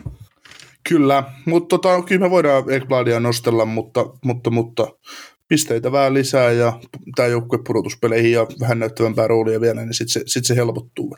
Hmm. Mutta kyllä et se on... niin Ekbladi pelaa kyllä tavallaan Norris-tasolla. Niin, että nyt on viisitoista pistettä tällä hetkellä kasassa kaksikymmentäkaksi peliä. Tuolla sitten Victor Hedman esimerkiksi painaa piste per pelitahissa, että se on ihan sama, miten Hedmani pelaa, ja siis pelaa hyvin, mutta jos se vetää tuolla pistetahilla, niin se tulee viemään sen Norriksen sitten kyllä kauden päätteeksi, että se on ihan sama, mitä muut tekee. Joo, joo, ja se on, siinä paistaa se historia, ja sitten taas se fakt, luja fakta, että Hedman on kuitenkin ihan maailman top kaksi puolustaja, että, mm. että hän, hän, on, hän on maailman parhaita puolustajia, ja hän todistaa sitä koko ajan, niin ei, ei siinä, se, se olisi tavallaan vääryys, jos se annettaisi jokin muulle. Niin, kyllä. Siinä mä pidättäydyn edelleenkin, että Ekblad tulee nostaa sitä profiiliaan ja se semmoinen pahat puheet, mitä siitä on, niin ne tulee vähenee tässä kyllä todella reippaasti. Se on hyvä pelaaja, ei sitä pääse minnekään. Se, että sillä on liikkumisessa ehkä joku verran jo puutteet, jos verrataan esimerkiksi Hedmania tälleen, niin no joo, siis melkein kaikilla puolustajilla on, mutta ei täydellisiä pelaajia ole olemassa, että kyllä me kaikista löydetään jotain puutteita, että se on myös fakta. Mutta en ihmettelisi, jos se olisi top kolmosessa, sanotaan näin. Tota, onko Panthersista vielä jotain vai mennäänkö eteenpäin? Mennään eteenpäin. Joo, otetaan Niklas Backströmin seitsemänsataa syöttöä pelissä numero yhdeksänsataaseitsemänkymmentäyhdeksän. Ja on nyt kolmas aktiivipelaaja sitten, jolla tuli tuommoinen määrä täyteen ja siellä on yllätys yllätys, niin Sidney Crosby on yksi näistä. Hänellä on kahdeksansataakolmetoista syöttöpistettä ja sitten tämmöinen Joe Thornton on toinen, niin tuhat yhdeksänkymmentäseitsemän syöttöpistettä. Siinä on pikkasen matkaa vielä kumman tahansa lukemiin Backströmillä, mutta, mutta on, on kova. Kova saldo kyllä. On. Ja mitäs nyt Backströmin pelaamiseen, mitäs sillä on pistetty tällä kaudella? Äh, niin, no siis onhan se tälläkin kaudella pelannut ihan hyvin, että kaksikymmentäkolme peliä, epätyypillisesti kymmenen maalia ja kuusitoista syöttöä, kaksikymmentäkuusi pistettä. Ja se, minkä takia mä sanoin epätyypillisesti kymmenen maalia, niin hei, viime kaudella teki kaksitoista maalia, kuusikymmentäyksi peliä. Maaliennätys on itse asiassa kolmannelta kaudelta kolmekymmentäkolme maalia. Tässä on kaksikymmentä maalia on ollut aika tiukassa aika pitkään jo, että niin itse asiassa tuon kolmekymmentäkolme maalin kauden jälkeen, mikä on kaksituhattayhdeksän kaksituhattakymmenen, niin kaksikymmentä maalia on mennyt rikki yksi, kaksi, kolme, neljä kertaa ja kaksikymmentäkolme maalia. Kovin saldo. Joo, eikö siinä jossain vaiheessa toi vitsailukki jotain Backstrom, että kun sä et kysyttiin, kun sä teet niin paljon maaleja, niin kyllä, mistä se johtuu, niin joo, en mä itse tiedä. No laukumisprosentti on kaksikymmentäyksi pilkku seitsemän tällä kaudella ja uran keskiarvo kaksitoista pilkku kaksi. Eiköhän se tule sieltä alas, alas mutta. Hmm. Mut joo, siis tämähän on itse asiassa, tämä Backströmi, niin näitä on sille vähän vaikea just arvottaa, että Crosby on joo, se on ihan eri tason pelaaja ja kaikkea, mutta pelirakentajana niin yksi oman aikakautensa parhaista. Et ehkä toi just, jos sanotaan, että se on kolmas aktiivipelaaja, että siellä on Tortton ja Crosby edellä, niin ehkä ne on sitten siinä pelirakennushommissa joo parempia, mutta ei se, että sä oot top kolmasessa N H L-tasolla pelirakentajana, niin ei se ole kyllä huono saavutus. Ei. Ja siis sentrit, sentrityylit on niin erilaisia sitten kanssa, että, että, että, että se pystyy esimerkiksi, jos mietitään hyviä pelirakentajia, niin on niin kuin Patrice Bergeron, Bergeron onkin hyvä pelirakentaja, mutta Patrick, per, Patrice Bergeron ja Niklas Backstrom on eri, erityylisiä sentreitä siitä huolimatta. Mm. Ei niin kuin, en mä ikinä puhuisi, vaikka Backstrom pystyy hyvin pelaamaan alaspäinkin, niin en mä sitä silti ikinä selkeä keskustelun nostaisi. No ei tietenkään samalla tavalla. Niin. Ja siis se, että et, et, millä tavalla tehdään peliä, kun Backstrom on, pystyy olemaan just se moottori hyökkäysalueella, jolle pelataan se kiekko, ja se pystyy pelaamaan laadukkaita syöttöjä viivaan neljön läpi Ovechkinille tai jotain muuta. Mm. Se on ja, klassisempi sentteri tavallaan. Niin, ja sitten jos tietenkin joku voisi sanoa, että okei, että helppohan sitä Ovechkinille pistää syöttöä lapaan. Niin, no siis tavallaan jo sekin, että Ovechkin tekee kovammalla prosentilla maaleja niistä kuin moni muu, mutta itse hei seitsemänsataa syöttöä, niin se on, se on ihan sama, että kukaan niitä lättyjä on pistämässä sitten kohti maalia, niin ei ne nyt ihan vahingossa tule. Että mitenkä se Mäkinen sanoi, että nämä pisteet ei synny aivastamalla. Mm. Se taas teho terävästi. Olikohan itse asiassa Yle N H L, se on jotenkin silleen, että nämä ei tule aivastamalla nämä tehot. Niin just tämä, että seitsemänsataa syöttöä, niin se on semmoinen näyttö, että ei tämä ole kenenkään tuote. Mm. Että se, että mitä joku tuota? Lemijuurinnalla on saattanut joku kaveri käydä tekemään viisikymmentä maalia ja sata pistettä kauden aikana, sitten kun lähtee toiseen joukkueen sinne, että saa viisikymmentä pistettä aikaan, niin joo, semmoisia on, mutta mä itse arvostan pelirakenteja tosi korkealle ja mä veikkaan, että Backstrom on ehkä muutaman maalin pelannut Ovechkinille. Yksi legendaarisimmista tulee Stanley Cup, Stanley Cup-finaaleista Vegasia vastaan. Joo. Neljön läpi, oliko siinä kolme vai kaksi mailaa välissä? Niin, ja neljän yksien jalkojen välistä. Niin, niin, neljän läpi, aivan täydellinen lätty Ove, Ovechkinille takakulmalle, ja Fleury oli mukana siinä vielä, mutta silti meni maaliin. Siis se oli aivan käsittämätön. Niin, mutta mietit oikein, kun se menee jollekin paskamalle pelaajalle kuin Ovechkin, niin se olisi hämmästymistä, se, että se tulee läpi. Ei, niin, ei se. Siis Ovechkin oli vakavissa vetämässä siihen paikkaan Montaimeria. No niin. Niin. Se tietää, että se tulee läpi sieltä. Niin, niin. Ja todennäköisesti Backstrom ei edes tuulettanut sitä maalia sen jälkeen, että se meni vaan Ovechkinille, että hyvä kuin teitä, ja meni vaihtoon niin. Yli, että yli, et jos, jos me oltaisiin oltu jompikumpi antamassa samanlaista lättyä, niin me oltaisiin katteltu varttiomia käsiämme, että mitä helvettiä, voiko näillä tehdä jotain tällaista? Niin. Backstromille normipäivä toimistossa. Niin. Pistetäänpä tuosta kolmen mailan väl- ja jalkojen välistä syöttö takatolpalle. Annetaan, katsotaan, katsotaanko tekeekö Ovechkin siitä. Mutta siinä tulee just se maalintekijänkin ero, että kun sulla on hyvä ma- maalintekijä siellä, niin näe siinä suomalainen Janne Hauhtonen siinä takatolpalla, niin olisiko se tehnyt sitten se, ei, ei olisi tehnyt. Eikä voidaan, voidaan keksiä vähän parempiakin suomalaisia N H L-pelaajia, niin ei olisi tehnyt. No niin, mutta siis mä luulen, että tosiaan, että jos mulla olisi tommoinen syöttö heitetty muutaman mailan läpi siitä ja jalkojen välistä ja muuta, niin mä sanoin, että hetkinen, että tää tuli oikeasti lapaa ja mitäs nyt pitää tehdä? Ai niin pitää laukoa. No toki se ihan eka, jos joku ton tason pelaaja heittää syötön, niin mutahan leitää maalla kädestä, kun yritetään ottaa sitä syöttöä vastaan. Että. Mm. Tota noin, sit Mark Stone pisti vähän ykkössyöttöä Wildia vastaan. Joo, viisi kappaletta pisti ykkössyöttöjä. Että, että pakkohan tämä Mark Stonekin on välillä nostaa esiin näissä podcasteissa, että hirveän vähän kuitenkin tässä viime, viime kerralla ollaan sitä nostettu, niin, niin otetaan tämä viisi yksi -syöttöä, että edellinen kerta, kun tämmöinen on tapahtunut, niin Artemi Panarin on ollut asialla, että viisi yksi -syöttöä on tehty yhden pelin aikana, ja on kaksituhattaseitsemäntoista Columbuksen paidassa Panarin niitä on sitten tehnyt, niin ei niitäkään ihan liikaa ole tässä viime vuosina ollut. Olisin melkein voinut lyödä vetoa, että ei tehnyt Columbuksesta tätä viittä ykkössyöttöä, mutta no, se teki ilmeisesti. No, se on, annetaan nyt sen verran tasoitusta, jos on New Jazzia vastaan. Okei. Okay. Mutta sitten jos tästä lähtee katsoa taaksepäin näitä, niin edellinen on sitten ollut yhdeksän viisi ja Brian Leetch. Että tämmöinen pikkukäppi. yhdeksänkymmentäviisi heti perään kaksituhattaseitsemäntoista ja heti perään kaksituhattakaksikymmentäyksi. Mitäs tota noin, kuka teki maaleja silloin, kun Brian Leetch on syötellyt? Tuli vaan mieleen niitä Rangersin pelaajia, että et kuka siellä on ollut tekemässä maaleja. Että. Niin, yhdeksänkymmentäviisi. No joo, se on. En nyt lähde sitä pelilogia tuosta katsoa, mutta mutta onhan siellä yhdeksänkymmentäviisi saattanut olla vielä ihan hyväkin joukkue.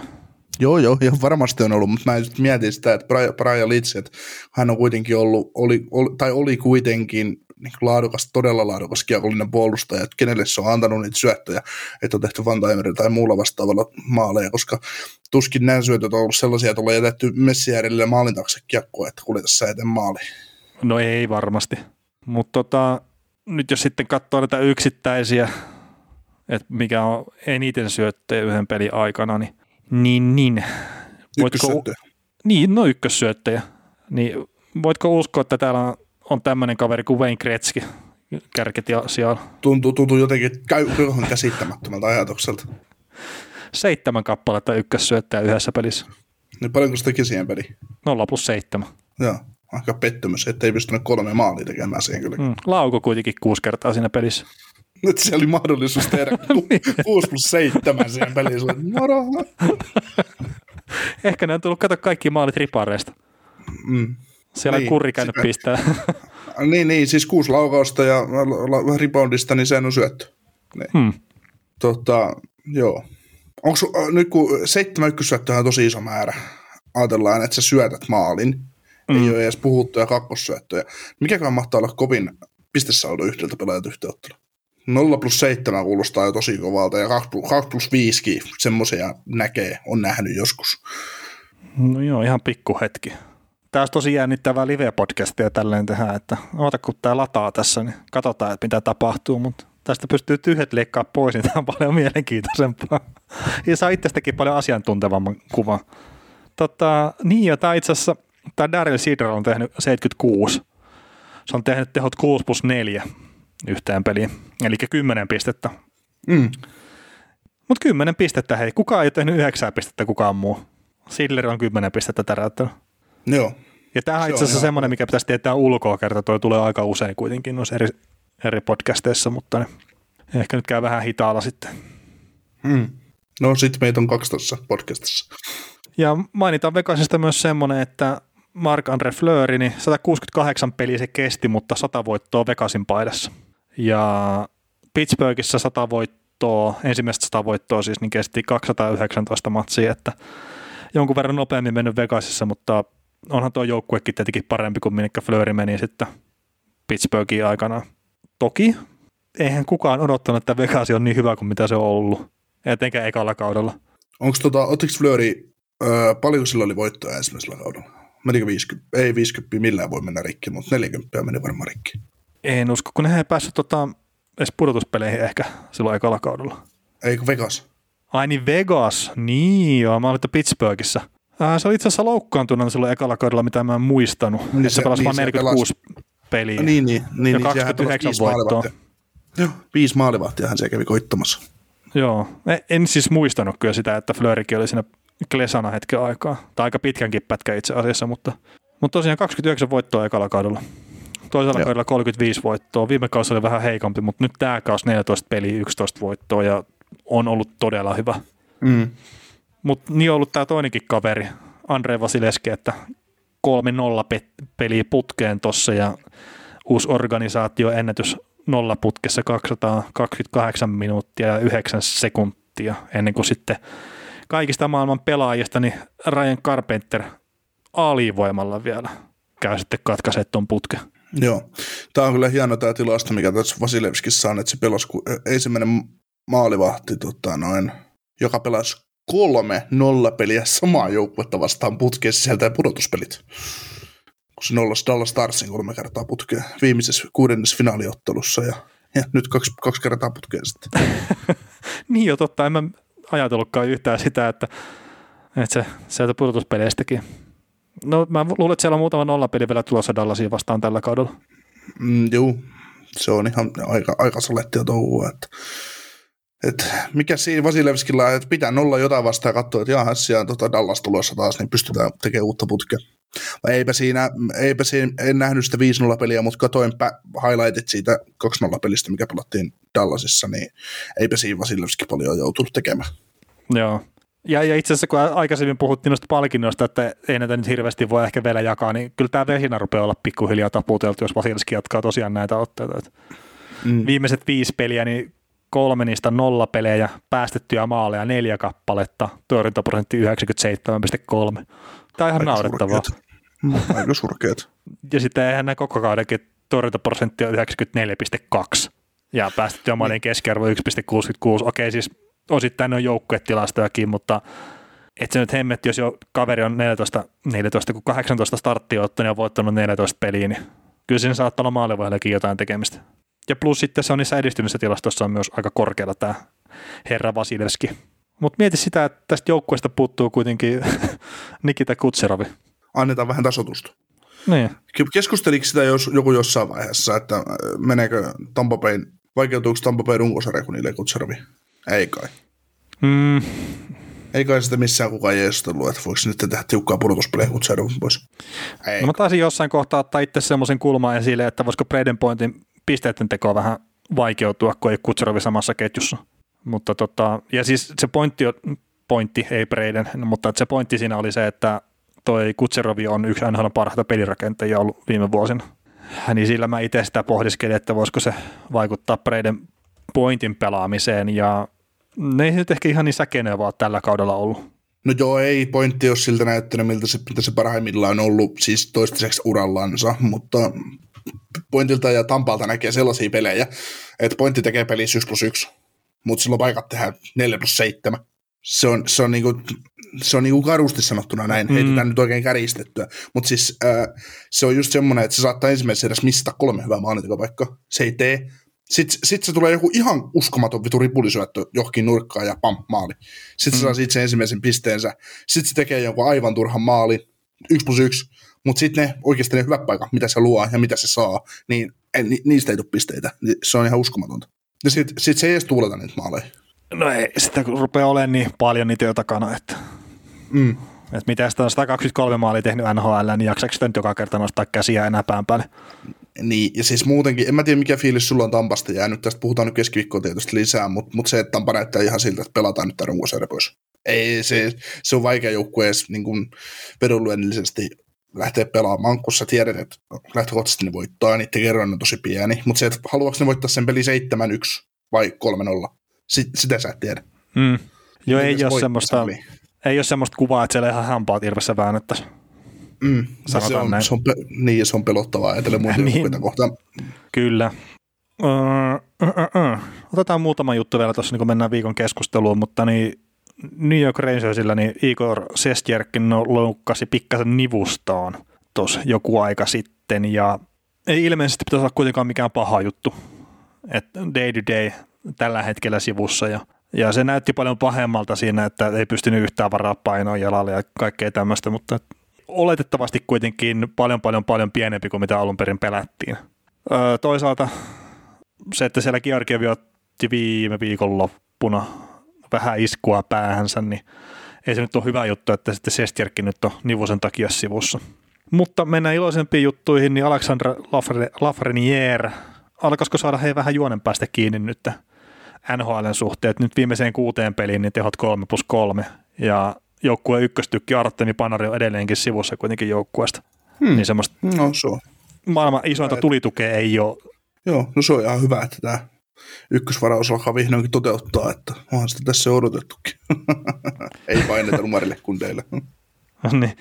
Ja tota, Kaapo Kähkönen oli sivussa koronasettien takia tuossa hetken aikaa, oli siis N H L koronalistalla ja ilmeisesti on sairastanut myös kyseisen taudin, mutta pitäisi pelaa nyt lauantai-iltana tässä, kun äänitetään, niin pitäisi nyt pelaa tässä pelissä, mikä tänään, tänään jo pelataan, niin, niin, niin nyt sitten kun kuuntelette maanantaina podcastia, niin vanhoja uutisia, mutta kuitenkin sen takia, jos olet ihmetellyt, miksi ei kakkonen kyllä peleissä, niin ollut koronalistalla siis tässä viikonpäivät, vähän reilu. Joo, kakko, joo, kakkohan oli silloin, ennen kuin tuli kuplapudotuspelit, niin siitä puhuttiin, että kun hänellä on kaksi tyypin diabetes vai?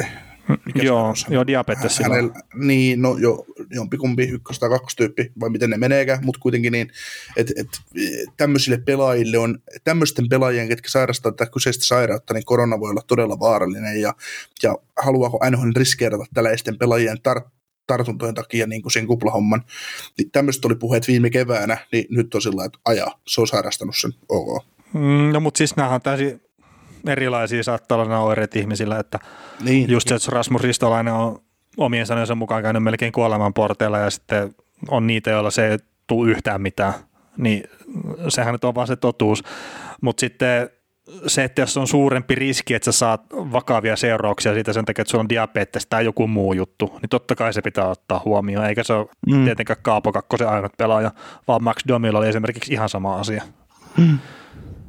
Mutta se on Mut tietenkin sit... hyvä, että se ei ole ollut sitten hänellä vakava. Joo, ja silti ne kaverit vaan menee sinne pelaamaan. Niin, siis totta, tai näin en tiedä totta kai, mutta että suuri osa nyt varmaan on sillä, että se, se pelaaminen on vaan niin kivaa, että se riskin ottaa mielellään. No, mutta sitten, mikähän pelaaja se oli? Se jätti sen takia kuplapudotuspelit väliin ja pelaakas nyt tällä kaudella, mutta siis hänen tyttärellä oli diabetes, muistaakseni. Mm. Niin hän ei halunnut ottaa sitten sitä riskiä, että veisi tautia kotiin, mikä on ihan minä? ymmärrettävää sitten. Olisiko ollut hamonikki jo? Mutta joo, ei, ei koronassa tehdä sen, sen enempää varmaan. Muuten kuin, että rokotuksia on tulossa. Pohjois-Amerikassa menee rokotusohjelmat todella paljon nopeammin kuin Suomessa esimerkiksi. Ja Jenkkien puolella se on ilmeisesti todella paljon pidemmällä kuin esimerkiksi Kanadan puolella, mutta odotusarvot on se, että tässä kun mennään ke- kevättä ja kesää kohti, niin hyvinkin nopeasti sitten alkaa tuolla Pohjois-Amerikassa olla noin rokotusohjelmat aika pitkällä, mikä on sitten taas sen puolesta positiivinen, että jossain kohtaa sitten saavat ottaa enemmän yleisöä halleihin, ja jos nyt sille itsekkäästi saa toivoa, niin olisi se kiva, että noita pudotuspelejä pystyttäisiin pelaamaan sille edes uhkot täysille halleille. Et kyllä se tuo vähän erollisen fiiliksen siihen peliin, kun se on se oikea yleisö, kun et kuuntelee sitä taustanauhaa. Ja toki turvallisuus edellä pitää mennä, mutta oishan se hienoa, että jos nuo pääsisi pelaamaan yleisölle pudotuspelejä. Etenkin sitä niin finaalia tästä viimeistä. Mm. Sitähän oli joku huhu liikkeellä niin Toronton kohdalla, tai no, pohjoisen divisioonan voittajan kohdalla, että se joutuisi mahdollisesti muuttamaan Yhdysvaltain puolelle. No siis sehän on mahdollista. Yeah. Että sehän riippuu ihan terveysviranomaisista. Sehän ei itsessään, että jos siellä on vaikka se seitsemänkymmentä pinnaa rokotettu, mikä on Suomessa tavoite, niin ei se välttämättä meinaa sitä, että ne avaa kaikki rajoitukset ja muut. Mm. Että ne ottaa eri asioita siinä huomioon sitten. Mm. Joo, mutta siis Kanadahan on äärettömän tiukka näiden juttujen kanssa ollut, että et kyllä niin kuin mun mielestä, että vaikka ne sais pudotuspeleihin taikka siihen mennessä niin kuin hommat kondikseen, tai niin kuin, kun N H L-pudotuspelit joskus alkaa ja päästään konferenssifinaalivaiheeseen, mitä ei nyt voi kutsua konferenssifinaaleiksi, divisionafinaalivaiheeseen niin sanotusti, mm. niin eletäänkö me kesäkuun loppua silloin? Niin se on joku toukokuussa. A- Mm, alkaa pudotuspelit. Toukokuussa joskus alkaa pudotuspelit. Ja mikä se tilanne silloin onkaan, että et onko maailma mennyt jo Pohjois-Amerikassa siihen tilaan, että Yhdysvalloista voi ammattiurheilijat ja nämä voi liikkua niin kuin Kanadan puolelle, ei Kanadan joukkue käydä toisella puolella ja pitää sitä omaa sisäistä kuplaa tavallaan siinä. Et mä luulen, että se tilanne on silloin jo niin paljon parempi, että mm. Kanadan viranomaiset vähän rauhoittuu niiden juttujensa kanssa ja toteaa, että kyllä me nyt jääkiekkojoukkueita voidaan tässä liikuttaa raja yli. Niin ja siis siinä saattaa olla vaan, että pitää liikkua yksityiskoneella ja sitten bussikuljetukset ja kaikkea, ettei niitä altistumisia ja kaikkea tämmöisiä joutuu, mutta... Niin ja siis sillähän ne liikkuukin. Mm, niin, niin, mutta tästä niin kuin about kaksi kuukautta tästä eteenpäin runkosarja loppuu ja sitten tota, pudotuspelit alkaa jonkun verran sen jälkeen ja kaikki näin, niin kyllä tässä aikaa on, mutta... Fakta on myös se, että nämä tulee aika nopeasti eteen nämä päivämäärät sitten. Niin, niin mutta siis kesäkuussahan se on vasta ensimmäistä kertaa ää, meidän niin, edessä niin, se, että Kanadan ja U S A-rajaa täytyy ylittää. Niin, niin mutta siihenkin on vaan kolme kuukautta sitten aikaa. Mm. Niin se, mm, se vaan, se, että ja... me ollaan lähempänä sitä sitten, kun aloitetaan seuraavaa kautta, että nämä saa liikkua vapaasti. Mm. Että se on se realistinen tavoite ja sekin saattaa jäädä saavuttamatta. Joo. No, se on lokakuun puoliväliä sitten. Niin, sitten niin, ja, niin mutta ja, siinä on paljon enemmän aikaa, mutta... Just se, että jos parissa kuukaudessa tapahtuu jotain ihmeitä, niin ei todellakaan tule tapahtua. En usko niin, siihen. Siis ei, ei isosti, mutta tässä, niin en, ei, ei, siis ei mitään suuria ihmeitä, mutta sitä just, että, että ajatellaan, että puhutaan, että kesäkuun puolessa välissä pitäisi mennä yhden joukkueen rajan yli, mm. tai kahden joukkueen mahdollisesti matkustaa, ja kuinka paljon nämä saa rokotettua esimerkiksi pelaajia ja kans, tai niin kuin kansaa, niin todennäköisesti Kanada on jo siinä men- siihen mennessä, Kanadassa on löysetty niitä rajoituksia niin, että, se jouk- että ne sallii sen työmatkaa liikkumisen joukkueiden kesken, ja sitten kun päästään sinne lokakuun puoliväliin, Seitsemän, seitsemän kuukauden päähän, niin todennäköisesti maailmassa ja Pohjois-Amerikassa tilanne on se, että pystyy liikkumaan, palaamaan vanhaan systeemiin ja pystytään liikkumaan sillain, en tiedä, pystyykö joka hallissa Kanadassa ottamaan porukkaa halliin sata kaksikymmentäviisi pinnaa, todennäköisesti ei, mutta kuitenkin niin, mikä se tilanne silloin on, niin se on sitä auki, mutta kyllä mä uskon, että kesäkuussa, kun tarve tulee liikkua rajan yli, niin se on jo mahdollista. No kyllä mäkin siihen uskon, uskon tällä hetkellä jo. Tota... Alan Vigneault, seitsemänsataa voittoa valmentajana täyteen, viides aktiivivalmentaja näistä ja nyt tuossa mitä on Flyersin poikia valmennellut hetken aikaa, niin saldo on viisikymmentäkaksi voittoa, kaksikymmentäviisi tappioa, varsinaisella peleillä kymmenen tappioa sitten varsinaisen peliajan jälkeen. Se on oikeastaan aika kova saldo. On ja sitten kun se pelaaminen ei näytä Flyersin pojilla useimmiten juuri miltään. Mm. Se on kone. niin, niin, niin ja... To, nyt tarkoitan Flyersin pojilla sitä koko joukkuetta tällä kertaa, että, mutta eihän sen tarvitse, jos voittaja tulee, niin se on varmaan se pääasiallinen tehtävä kuitenkin. Mm.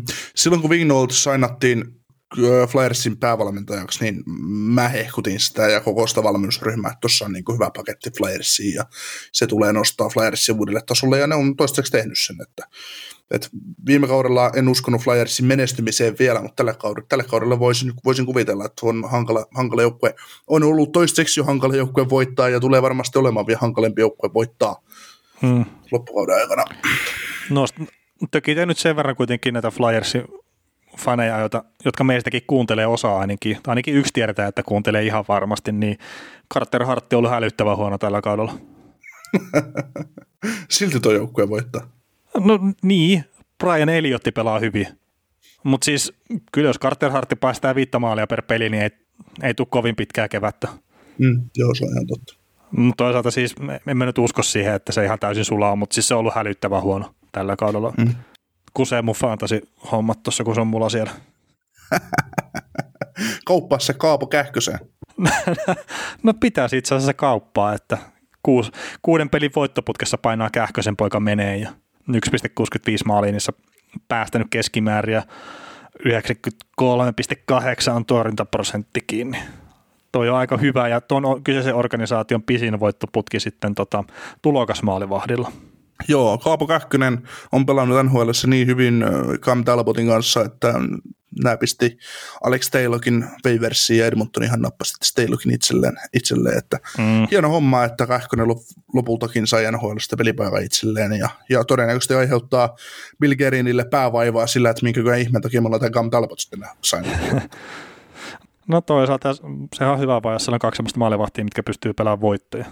Et jos miettii viime kautta, niin Dubnik ja Steylock, niin kyllä mä sanoin, että toi Kähkönen ja Talbotti, niin pikkasen parempi maalivahti kaksikkoon. Että et tolle jengille, kun semmoista N H L:n keskitason maalivahtipelaamista olisivat viimekin kaudella suorittanut, niin on sulla aika paljon parempi se runkosarja kuin mitä se oli. Mm. Ja ihan pakko sanoa Kirill Kaprisovista se, että et oot, oot Niko mitä mieltä tahansa sitä, että millä olisi ollut K H L:ssä, niin kyllä se N H L on pelimies. Että K H L saattaa olla liian kova sarja sille, mutta että... Siis oli, olihan se K H L:ssäkin tosi hyvä ja nyt se on todist... se ei vaan, hänen pelityylinsä ei, ei tehnyt minuun niin, san... niin sanotaan tämmöistä seksikästä vaikutusta, mitä se on ilmeisesti muihin tehnyt, mutta nyt se on N H L:ssä tekee kyllä virtu- virtuosimaisia juttuja ja saa ton Wildin, no voittanut yksin pelejä varmaan Wildille kanssa jonkin verran, että... ja nyt kun mietin, niin kyllä se on aika kova, kova tota... luu tässä Calder Trophy-kisassa tai Calder niin, Joo, no. vuoden tulokas, tulokaspalkinnon palkintokisassa, niin todella vaikea luu lyötäväksi kenenkään puolesta. Et Kevin Lankinen, sun on pikkuhiljaa pelattava muutama nollapeli lisää, että se on joku mahdollisuus, että on niin kovalla tasolla tämä Venäjän poika. On, on, on, on. Ja tietenkin tästä nyt sitten voi herättää se keskustelu, että pitäisikö sitä laskea sitä ikärajaa, että voi voittaa tuon Calder Trophy, että toki sitten Kähkönen niin kuin tämä Lankinenkaan ei välttämättä olisi mukana enää siinä, mutta... Ei. Siis mä, mun mielestä se täytyisi olla niin se tulevas palkinto, että N H L, sun täytyisi olla N H L:ään varattu pelaaja ja sen niin kuin sanotaan tulla N H L:ään sillä tehdä tulokassopimus ja sillä kolmella kaudella, kun sä ensimmäisellä tulokassopimuksen, tai ensimmäisellä, ensimmäisellä varauksen jälkeen, kun sä teet tulokassopimuksen ja se kestää kolme vuotta, se täytyisi osua siihen. Ja mm. se on siinä, eli nuorten pelaajien palkinto, niin sanotusti. Ja niin, siis nuorten pelaajien palkintohan se pitäisi olla, mutta mikä se nyt on sitten se raja, että, että ne on jo hankalia. Mutta tota, olisiko se viikon kesä? Otetaan hei Minnesota vielä semmoinen pointti, että siehän tämä nuori pelaaja Jack Paris joutui ensimmäistä kertaa sitten tulokaskautensa, tulokaskautensa niin vilttiin. vilttiin. Ja siinä oli, siinä oli, oli Vegasia vastaan viltissä tosiaan ja, ja tota... Dean Evason kommentoi sitä niin, että halusi halus niinku todistaa tai näyttää Päriselle, että sun on vaan oltava yksinkertaisesti vähän parempi, että sä et voi tehdä tällaisia virheitä ja sun täytyy niinku nousta takaisin omalle tasolle, mitä sä olet. Että, et pari, pari sehän oli siitä sitten vähän itte, itteensä ottanut, että joutui vilttiin, mutta, mutta, mutta Dean Evason haluaa kohdella kaikkia, kaikkia pelaajia samanlaisesti ja, ja halusi ilmeisesti herätellä Päriseen. Et silloin. Niin, tota, tuohon silleen mielenkiintoinen toi, että mistä toi penkitys ilmeisesti tuli, sikäli kun mä nyt ihan väärin sitä tarinaa muista, mitä sitä kerrottiin, niin toi Markus Foligno oli siis tota Vegas Golden Knightsia vastaan, niin oli tehnyt jo kaksi maalia, ja sitten Pärise oli silleen kysynyt, että erätauolla ennen kolmatta erää, että niin, että ootko tehnyt ikinä hattutemppua? Foligno oli vastannut, no en ole tehnyt, ja sitten siinä oli pelin loppupuolella oli sellainen tilanne, kun Vegas oli pelannut ilman maalivahtia, että, että Pärisellä oli ollut kiekko sille, että olivat olleet hyökkäämässä ja sitten hakenut Folignoa syötöllä, että se on saanut sen hattutempun täyteen ja siitä oli sitten tullut vastaisku ja Vegas on tehnyt maalia ja ne hävisi sen pelin sitten lopulta. Ja tämä on ollut se peli, missä Stone teki viisi maalia, viisi maalia kuin viisi syöttöä. Niin se, miten se toisessa podcastissa kerrottiin se tarina just, että Parissa yritti olla hyvä tyyppi ja syöttää Folignoisen uran ensimmäistä hattutemppoa, niin, ja no okei, okay, joukkue hävisi sen pelin sen jälkeen ja sitten joutui vilttiin, niin no okei, okay, fine, mutta vaikea mun on nähdä sitä, että Parissa on silleen tahallaan ollut huono. Että joo, se on maksanut joukkueelleen peli, mutta se yritti olla hyvä jätkä omalle joukkuekaverilleen. Niin mä sen itse tulkitsin. Mm, joo. Mutta onko se nyt sitten tota viikon keskustelu vai? Joo, viikon keskustelu. No niin, ja siirrytään sitten viikon keskusteluun, ja jos äänenlaadussa sattuu nyt joku muutos tulemaan, niin pahoitellaan sitä, sillä toi Zencasteri, millä me äänitetään normaalisti nää, niin se vaan lopetti meillä toiminnan. Yritettiin varmaan viisi kertaa aloittaa tämä keskustelu, ja se olikin tosi kivaa sitten, kun se pätki ihan älyttömästi, tälleen nätisti sanottuna. Niin, ja siinä samassa niin molemmat hajotettiin omat tietokoneemme ja aina, viiden, aina haettiin viisi uutta tietokoneet verkkokaupasta ja tuotiin tänne ja yritettiin saada nämä vehkeet toimia. Ei, ei juman kautta millään. Et mä toivotan, että täällä on paljon kuulijoita tällä jaksolla. Mutta joo, tota, puhutaan vähän siitä, että mikä meidän mielestä tai etenkin, etenkin mun mielestä niin tekee hyvän joukkueen. Ja mä puhun enemmän ehkä hyökkäyspelin näkökulmasta sitä, että mitä juttuja mä katson joukkueesta silleen, että mä koen, että se pelaa hyökkäyksellisesti hyvää jääkiekkoa. Ja nämä on kärjistettyjä juttuja, mitä mä otan, on hyvin muutamia juttuja. Ja mä en sano sitä, etteikö ne ole, voi olla paljon muutakin tietenkin siihen, että mikä tekee joukkueesta hyväksi, mutta piti vähän rajata aihetta, niin otettiin vaan muutama tässä. Ja ensimmäinen, mitä mä nostan esiin, niin on nopeat vastahyökkäykset. Ja jos joukkueella ei ole kykyä hyökätä tai kääntää peliä sitten, kun se saa puolustusalueella kiekon, niin jos sillä on kykyä kääntää sitä peliä nopeasti hyökkäykseksi, niin mä en näe, että sillä joukkueella on mahdollisuuksia menestyä ihan älyttömän hyvin. Olkoonkin, että Dallas Starsilta puuttuu tämä elementti koko viime kevään pudotuspeleissä kesän. Missä kohtaa ne hemmetti pelaspelejä? No mutta kuitenkin viime pudotuspeleissä Dallasilla ei ollut tätä ominnosta ollenkaan ja meni sitä ainakaan finaaleihin. Niin se tar- meinaa kyllä sitä, että joo, että sä pystyt voittaa pelejä monella tavalla, mutta tämä on mun mielestä tosi tärkeä juttu, että sä pystyt kääntämään pelejä nopeasti vastahyökkäykseen. Ja mä perustan tämän myös siihen, että mä kaksituhattakahdeksantoista pudotuspeleissä, niin mä katsoin joka ikisen pudotuspelin maalin, niin mä tilastoin kiekonhallinta-ajat ja monia muitakin juttuja niistä, että siitä, niistä maaleista, mutta että kiekonhallinta-ajat sen jälkeen, kun joukkue on saanut kiekon haltuun, niin miten pitkään meni, että ne teki maalin. Ja mä tein tämän joka ikisestä maalista, ja yhteensä tehtiin neljäsataayhdeksänkymmentäkuusi maalia kaksituhattakahdeksantoista pudotuspeleissä. Näistä maaleista, kaikki tilanteet huomioon ottaen, kolmesataa tehtiin silleen, että kiekonhallinta-aika oli maksimissaan kymmenen sekuntia. Ja sitten jos me mennään viisi vastaan viisi peliin, niin, niin tota, tehtiin kolmesataakahdeksan maalia, ja näistä sitten kaksisataaviisitoista tehtiin sille, että se kiekonhallinta-aika oli maksimissaan kymmenen sekuntia. Ja noista kaksisataaviisitoista maalista sitten kahdeksankymmentäkahdeksan tehtiin silleen, että se käännettiin nopeasti omasta päästä se hyökkäys, mikä on reippaasti eniten kaikista. Niin mä perustan siihen, että se nopea pelinkääntökyky omasta päästä on tosi tärkeää.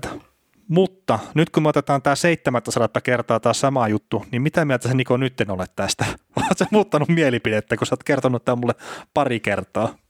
Mä oon kertonut sulle, että mielipiteet tosiaan pari kertaa ja tänä iltana, tänä iltana ja, ja lauantaina nyt, kun meidän kuulijat tätä kuuntelemaan, mutta joo, siinähän siis suurin ero tulee juuri tässä esimerkiksi pohjois-amerikkalaisen ja eurooppalaisen jääkiekon välillä, koska Euroopassa tietysti tunnistetaan se tilanne just silläkin tavalla, että on halutaan päästä hyökkäämään ylivoimaisena alivoimasta hyökkäystä vastaan tai Ei niin, ei niin valmiin olevaa hyökkäystä vastaan, mutta sitten tämä on ase, jota Euroopassa jätetään silti käyttämättä. Eli mm. kyllähän se niin kuin järkikin sanoo, että, että jos sä saat kiekon ja mitä nopeammin sä menet sen kiekon kanssa kohti maalia, niin sitä niin kuin helpompaa sulle se maaliteko on ja sitä suurempi uhka sä vastustajalle olet. Niin ja just toi, mitä säkin toit vähän esille, että se vastustaja kerkee organisoida sitä omaa puolustamista, niin se on sen takia niin sanotusti helpompaa. Ja, ja siihen mäkin perustan sen nopeiden vastahyökkäyksien merkityksen. Niin, ja siis tässä on yksi juttu just siihen, että, että tietysti sä, sä oot hienosti tilastoinut ton ja sulla on faktaa sitä sanoa, niin kuin faktaa taustalla, minkä puolelta sä puhut, mutta siinä on se y- juttu just minkä takia Pohjois-Amerikassa lyödään kiekko päätyyn ja lähdetään karvaamaan sitä itselle, pe- itselle tota noin takaisin, että saadaan rikottua sitä organisoitua viisikkoa, eikä, eikä, eikä vaan hakata päätä seinään ja hyökätä sitä vastaan. Mm. Joo, ja siis toi on toi hyökkäysalueen kiekonriisto, niin se on toinen juttu, mitä mä katson. Että se elementti pitää löytyä siitä joukkueesta, ja sitten taas me mennään Buffalo Sabersiin esimerkiksi, niin se ei karvaa hyökkäyspäässä käytännössä koskaan sitä kiekkoa pois, ja sitten jos mä otetaan joku Florida Panthers tällä kaudella, niin se tekee sitä aika paljon. Ja sitten jos mä taas heitän sitä kaksituhattakahdeksantoista pudotuspeleistä, niin seitsemänkymmentä maalia tehtiin hyökkäyspään kiekonriiston jälkeen viisi vastaan viisi pelissä. kolmesataakahdeksan tehtiin yhteensä. Nämä kaikki seitsemänkymmentä maalia tehtiin sillä, että se kiekonhallinta-aika oli kymmenen sekuntia tai vähemmän. Niin Ja tämä oli toisiksi eniten tehtiin sitten kuitenkin tolla tavalla sen hyökkäyspään kiekorista jälkeen. Ja Vegas Golden Knights perusti sen oman pelinsä käytännössä siihen niissä pudotuspeleissä. Joo. Tässä tulee just se juttu esiin tähän kiekoriistoihin ja tähän pelaamiseen, kun ää, ihmiset, jotka analysoivat jääkiekkoa tilastojen kautta, mitä säkin teet todella paljon, mitä mäkin teen nykyään jonkin verran, mitä siihen nähden, mitä mä ennen tein, niin joskus siitä tuli kauhean suuri haloo, kun puhuttiin, että jääkiekossa tilastot ei merkkaa, että täytyy olla sydäntä ja bolsseja. Oliko se, oliko se Theo Fleury vai kuka sitä sanoi? No siis Theo Fleury sanoi sen, että siitä tuli jonkun verran jo haloota. Jo, joo, no tässä tullaan just siihen, että esimerkiksi kiekoriistoja, niin äh, sun on helppo sanoa sun pelaajille, että he riistä kiekko, mutta se, että sä pystyt N H L:ssä riistämään kiekon, se vaatii sitä pientä poltetta sinne silmäkulmaan. Se vaatii sitä tiettyä hulluutta, se vaatii sitä, että sä oot valmis pelaamaan, sä, sä oot valmis lyömään itseäsi likoon, koska kaikki N H L-puolustajat on niin hyviä, että jos et sä mene sinne, lyö sinne oikeasti kunnon painetta, yhden miehen painetta tai kahden miehen painetta, joskus jopa kolmen miehen painetta, et sä saa sitä kiekkoa pois sieltä. Mm, niin ja ja sitten ja, ja sit näissä tilanteissa nousee, sitten taas otetaan se, otetaan se äh, äh, kiekollinen joukkue huomioon, niin siinä vaiheessa nousee esiin se, että minkä takia Miro Heiskasta tai Keilo Makaaria ja, ja Victor Hedmania arvostetaan niin paljon puolustajana, kun he pääsee jalan kanssa, jalalla paineen alta pois, ja niiden ei tarvitse tehdä hätäistä purkua, ne pääsee murtamaan karvauksen jalalla. Ja sitten on taas näitä pu- toisia puolustajia, äh, jota niin kuin voidaan nostaa, mitkä on taas niin kuin edelleen ihan hyviä siinä hommassa, niin ei, ei ehkä arvosteta silti niin kuin nykypäivänä niin liikaa. Että mä nostan tämän Roman Polakin siihen. Mä oon sanonut, kun hän pelasi Dallasissa vielä viime kaudella, että kun N H L tarvitaan myös näitä romuluisia pakkeja, jotka ei välttämättä tule jalan, jalan kanssa tai jotka ei tulekaan jalalla paineen alta pois, vaan osaa lyödä sen lasin kautta ulos, niin sekin täytyy osata tehdä, jotta siitä ei tule sitä riistoa siihen omalle siniviivalle. Mutta sun täytyy myös tunnistaa se tilanne, että sä osaat niinku purkaa sen paineen. Niin, siis monenlaisiin asioihin on kuitenkin se oma aikansa ja paikkansa. Mm.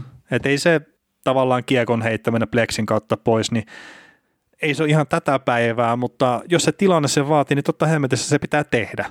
Mm, mutta sitten osata tehdä. Ni, niin, mutta sitten tietenkin, jos se on pelkästään sitä se pelaaminen, niin onhan se nyt ihan fakta, että et se tee niitä nopeita vastahyökkäyksiä, mikä on kuitenkin sitten monesti tosi iso osa menestyviä joukkueiden hyökkäämistä. Mutta, ja sitten nuo hyökkäysalueen kiekonriistot, niin esimerkiksi Carolina Hurricanes tekee sitä ihan tietoisesti, että ne yrittää rytmittää niitä päätykiekkojen heittämistä sillä tavalla, että ne pääsee tekemään sitä karvauspeliä, että ne pystyy heittämään ne pelaajat karvaa sitä kiekkoa. Ja sehän ei ole myöskään silleen, että sanotaan joku Jack Hyman, mikä on yksi aina parhaita hyökkäyspään niin karvaajia, että se voittaa eniten kiekkoja niissä tilanteissa, niin eihän se nyt riitä, että Jack Hymanin mennään sinne karvaamaan, vaan se pitää joukkueena tehdä se homma. Että se kahden muun hyökkäjän pitää myös ottaa ne syöttöpaikat pois, ja sitten tarvittaessa pakkien pitää myös pintsaa sinne hyökkäysalueelle sisälle. Ja, ja se on ihan filosofinen kysymys, että haluatko pelata sillä tavalla vai et. Mm. Ja siis mä ymmärrän sen hemmetin hyvin, että se on helpompi tiputtaa tavallaan trappiin keskialueelle ja odottaa, että tuut tänne vastahyökkäämään. Tai että antaa sen vastustajan tulla, ettei yritetä edes hakea sitä hyökkäyspään kiekonriistoa. Kert siinä on ne riskit, jos ne ajoitukset epäonnistuu ja se pystytään parilla syötöllä murtaa se peli. Mutta mä edelleen tässä peräänkuulutan sitä aktiivisuutta, että pyritään itse tekemään sitä peliä, ei jäädä matkustajaksi siihen peliin.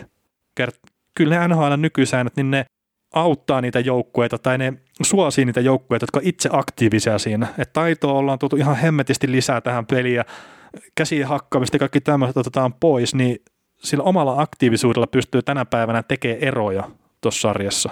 Joo, ja aktiivinen pelitapa luo erikoistilanteita ja erikoistilanteella voittaa pelit. Äh, niin, ja just noin, että jos on se sitten hyökkäyspään kiekonriisto tai keskialueen kiekonriisto tai sitten se, että pystyt kääntämään nopeasti sen pelin sieltä omista, niin tosiaan se, se luo niitä tilanteita, että vastustaja joutuu rikkomaan. Et se, se on tosi hyvä pointti siinä kyllä. Ja no joo, en mä, onko sulla jotain tuohon niin hyökkäyspään kiekonristoihin tai keskialueen kiekonristoihin esimerkiksi, sehän on myös yksi. Et niitä itse asiassa, mä sanoisin, että niitä on tosi vähän tänä päivänä, että keskialue, se pelataan jotenkin tosi safetysti. Ja jos mä katson tuossa näitä omia tilastoja, mitä mä oon tehnyt kaksituhattakahdeksantoista pudotuspelistä, niin viisi vastaan viisi pelissä kolmekymmentäyksi maalia on tehty keskialueen kiekonriston jälkeen. Eli kymmenkunta prosenttia kaikista maaleista, mitkä tehtiin viisi vastaan viisi pelissä. Niin, ja sitten jos sä haluaisit olla superjääkiekkotilastoja, niin sä olisit tilastoinut jokaisen kiekoristoon, mitä on keskellä ollaan tehty. No joo, mutta se ei ollut se pointti tietenkään ikinä. Joo, joo. Ei, ei, mutta siis se, se on niinku just näin, että sitä voisi aika, aika hyvin laskea, että mä, mä pitäisin, että se olisi viisikymmentä se prosentti. Että mitä keskioluen kiekoristosta tullut hyökkäys, niin se johtaa maaliin. Niin, no siis se voi totta kai ollakin semmoista. Ja... Se olisi mielenkiintoista, siis se olisi mielenkiintoista tietää, että kuinka moni johtaa. Eli siitä me saataisiin mm. tieto siihen, että kuinka safetysti se pelataan se keskialue.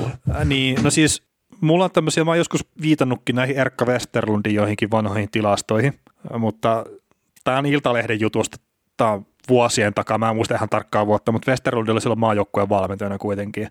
Ja sillä on ollut, se on tilastanut maalipaikkoja ja puolustusalueelta lähtenyt hyökkäys, sata kappaletta. Niistä on tullut viisi maalipaikkaa, aika vähän, viisi prosenttia.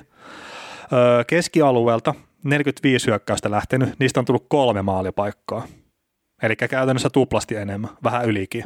Hyökkäysalueelta lähteneet hyökkäykset, eli kiekoristön kautta, kaksikymmentäviisi kertaa.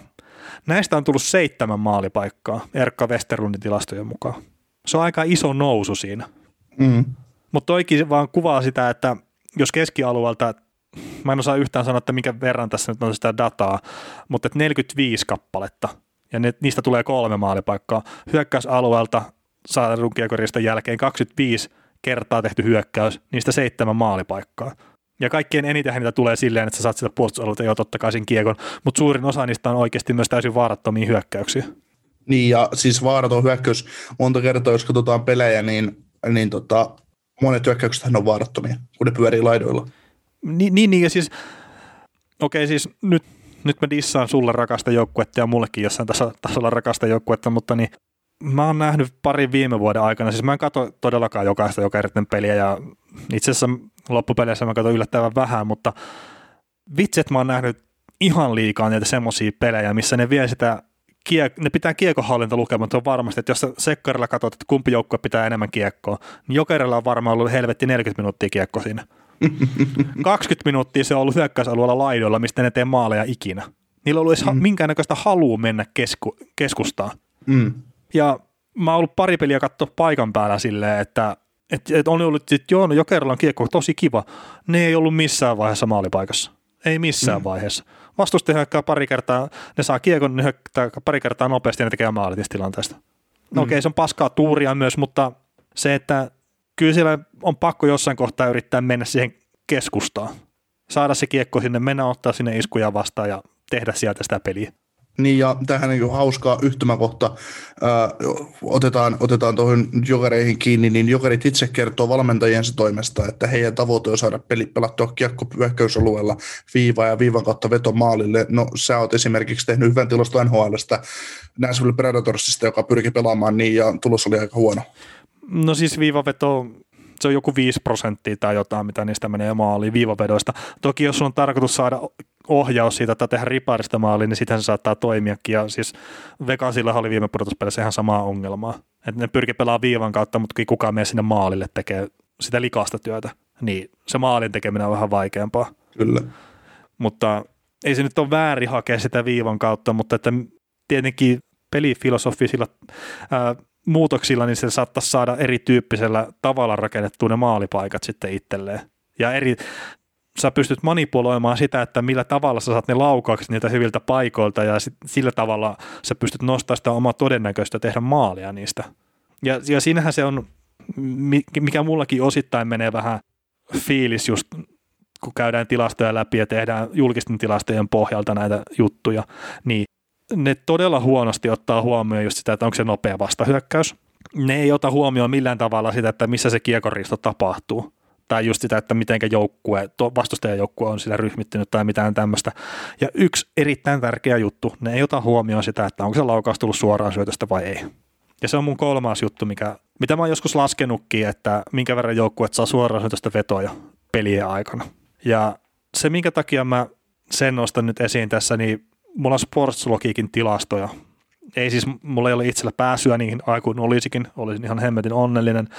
Mutta mä oon pystynyt eri videoista poimia tilastoja, niin kaksituhattakahdeksantoista kaksituhattakuusitoista kaksituhattayhdeksäntoista kaikki vedot, maalia kohdit menneet vedot huom, niin niiden laukomis, tai niin kuin maalintekoprosentti oli kahdeksan pilkku yhdeksän. Ei älyttömän hyvä, ja, mutta se on se peruslaukomisprosentti N H L:ssä, jos katsoo joukkuetilastoja. Sitten se lauvoit suoraan syötöstä, ihan tahansa mistä kohtaa jäätä, niin kaikki one-timerit huomioon ottaen, se oli yli neljätoista se prosentti. Se nousee aika reippaasti. Sitten jos sä pääsit laukoon suoraan syötöstä parhaalle maalintekosektorille, eli slottiin, mistä ne puhuu myös paljon, niin sitten se laukomisprosentti oli kaksikymmentäkolme pilkku seitsemän. Että okei, siinä slotin sisällä on muutenkin isompi laukomisprosentti, mutta jos ottaa pelkästään sen, että se nousee kuusi prosenttia siitä, ihan mistä tahansa kohtaa jääaluetta, niin totta kai sun pitää, tai ei pidä, mutta se on hyvä asia, jos sä pääset laukoon suoraan syötöstä. Ja se kertoo myös sitä, että se hyökkäyspelissä on riittävää juonikkuutta ja ne pelaajat on tarpeeksi hyviä, että ne pystyy luomaan niitä paikkoja. Että se on kokonaisuutena tosi iso juttu, että jos sä pääset laukoon suoraan syötöstä vaikka viisi kertaa peliaikana, mikä sitten meinaa jo sitä, että sä todennäköisesti teet maalin. Joo, mä oon itse tilastanut kanssa, tota, sä toit ton one-timerit mulle, mullekin joskus esiin, joko näissä meidän podcasteissa tai ihan muissa keskusteluissa, niin sitä, että miten, miksi N H L-joukkueet esimerkiksi, ajatellaan hyökkäyspää aloitusta, aloitus on aina yksi erikoistilanne peli, peli, peli sisällä ja aloitukset merkkaa todella paljon, kun missä kiekko aina, se on helpointa saada kiekko. Kun sulla on hyökkäyspää aloitus, saatat hyökkäyspää aloitusvoiton, pakki pakki ja veto one-timerilla maalille, miksi joukkueet ei toteuta sitä enempää? Hmm. Koska se on aina, varsinkin jos se on organisoitu niin, että sentteriyttä aloitusvoiton viivaa oikein, ne on niin kuin maalivahdista katso, tai niin kuin siniviivalta katsottuna oikealla pointilla aloitus, pakki, tai sentteri ottaa aloitusvoiton oike, oike, oikeaan, oikeaan laidan viereen pakille. Siitä lähtee aloitusympyrästä, lähtee saman tien sentteri ja laituri kohti maalia, tulee pakki pakki toiselle pakille, sillä onko suoraan syötöstä. Siitä joutuu maalivahti tekemään liikkeen, todennäköisesti jos kiekko ei mene suoraan maaliin, niin sitä ei kerätä blokkaamaan, ja sitten sit tulee rebound, siellä on kaksi miestä maali edessä jo tekemässä maalia tai sen reboundin perässä kohti maalia, niin miksei tätä toteuteta järjestelmällisesti? Koska ei, ei siihen toimi aina selitys siihen, että, jo, että kun siellä joku voi kerätä blokkaamaan, joku voi kerätä sitä, joku voi kerätä tätä. Teet sen tarpeeksi nopeasti, niin ei siihen kukaan tule. No mutta siinäkin on varmaan se, että se on sitten myös loppupeleissä hankala toimittaa tuolla tasolla tarpeeksi nopeasti. Et, ja, mutta onhan siinä se, että ei pelkästään se, että sä saat maalivahin liikkeeseen, vaan sä saat myös sen viisikon liikkeeseen siinä.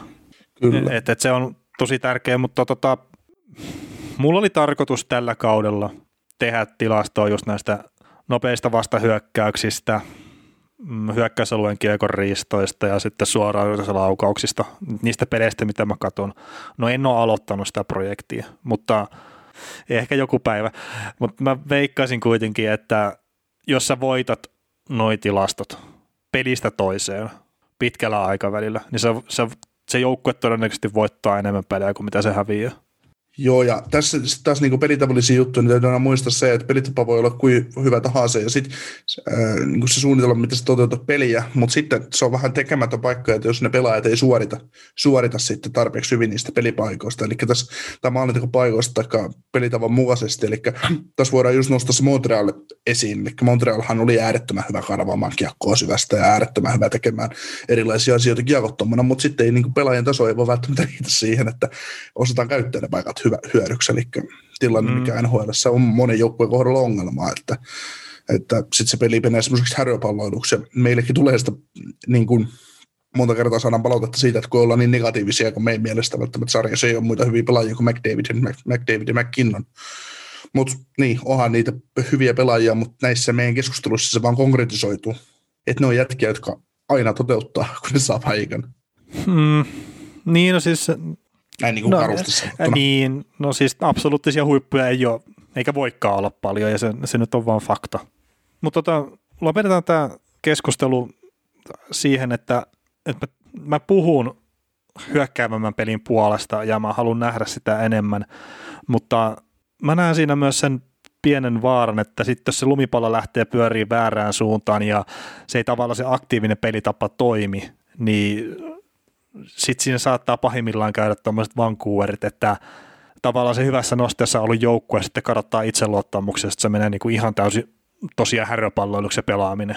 Ja sitä taustaa vasten mä ymmärrän semmoisen vähän konservatiivisemman tavan pelata, että siinä on se parempi tuki tavallaan niiden pelaajien ympärillä, että ei tarvitse olla aina oikeat ajoitukset karvauspelaamisessa jne, vaan että se pelitapa antaa vähän enemmän sitten sitä turvaverkkoa sille pelaajalle, mutta siitäkin huolimatta niin mä olen suhkot varma siitä, että tämä maa menee hyökkäävään pääsuuntaan tämä N H L tällä hetkellä, maalimäärät tulee vaan nousee ja se, että jos yritetään löydä jarrua tavallaan se hyökkäyspelaamisen kanssa, niin se rupeaa olemaan semmoista mennyttä aikaa, että, että pelaajien taitotaso nousee, säännöt on mennyt siihen suuntaan, että aktiivisuutta suositaan, niin sillä mä uskon, että nämä, nämä joukkueet, mitkä pyrkii hyökkää nopeammin ja aggressiivisemmin ja tälleen, niin ne tulee tulevaisuudessa pärjää paljon paremmin. Kyllä. Mutta hei, mennään kuulijakysymyksiin. Ja, ja, ja kuulijakysymyksistä ensimmäinen, niin mitä mieltä Washington Capitalsin alkukaudesta? No ailahteleva ollut jossain määrin, mutta yllättävän hyvin kerännyt siitä huolimatta pisteitä, että on ollut kaikennäköisiä ongelmia. Joo, johtaa omaa divisioonaa.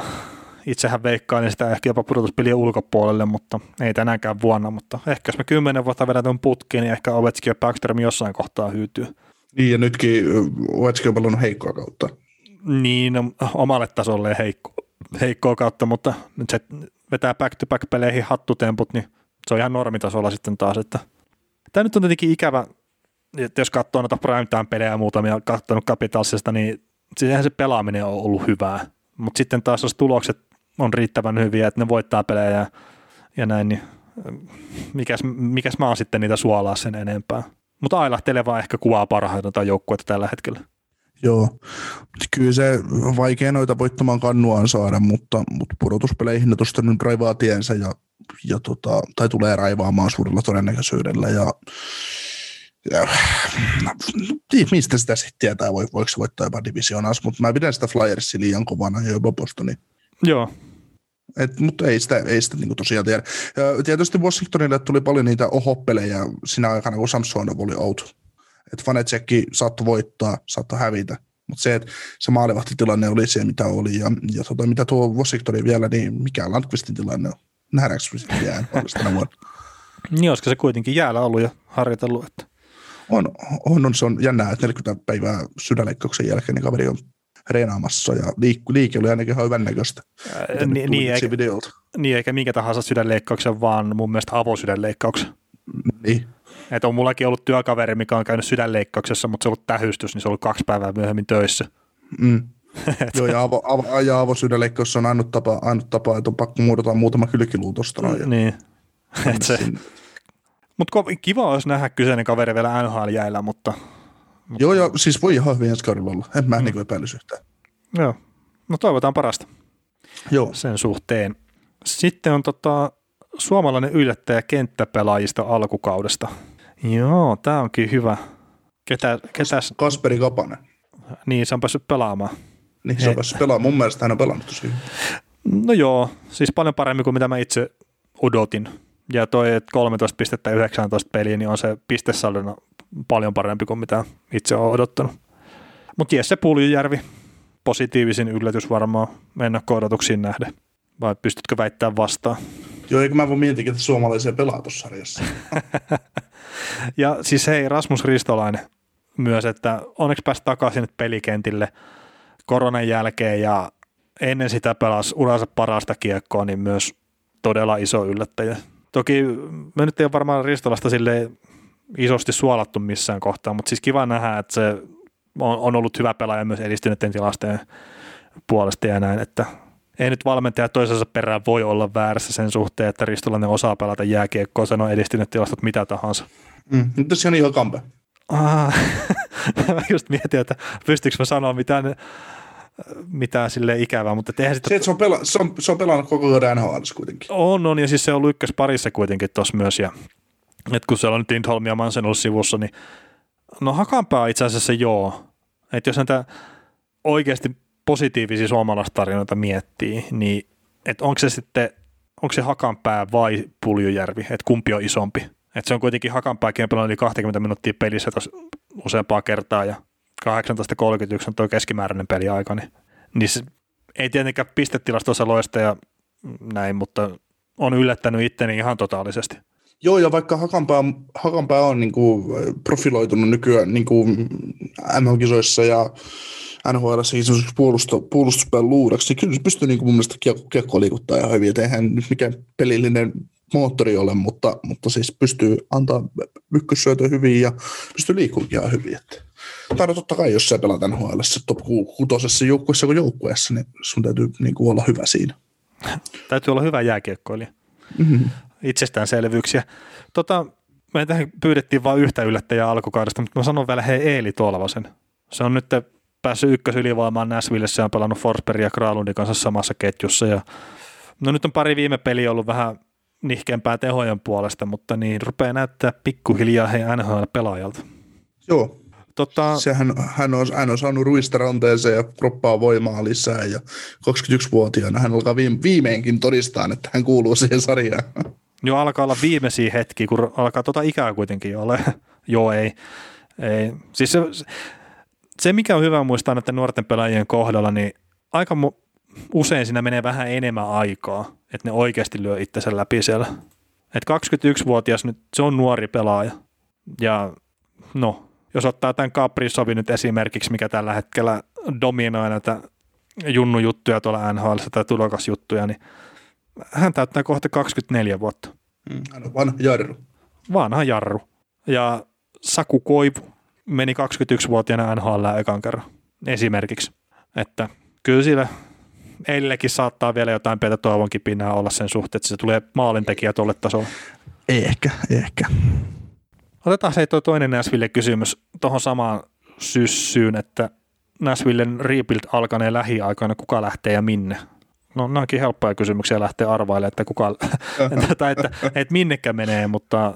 Kyllä mä luulen, että tuosta tämän kauden jengistä niin Granlund lähtee, Haula lähtee, Ekholm lähtee, ää, Nikasissa puhuttu jossain, mutta näitä pitää itse arvuuttelee, niin kyllä siinä saattaa, jos tarvitsee niitä Forsbergkin olla liipasimella, että Johansenista tai Duchenista ainakin ne haluaisi eroa, mutta kuka ne haluaa Duchenia, niin se on vähän tekemätön paikka siinä vaiheessa, mutta kyllä siellä varmasti iso, iso siivosta tulee. Että.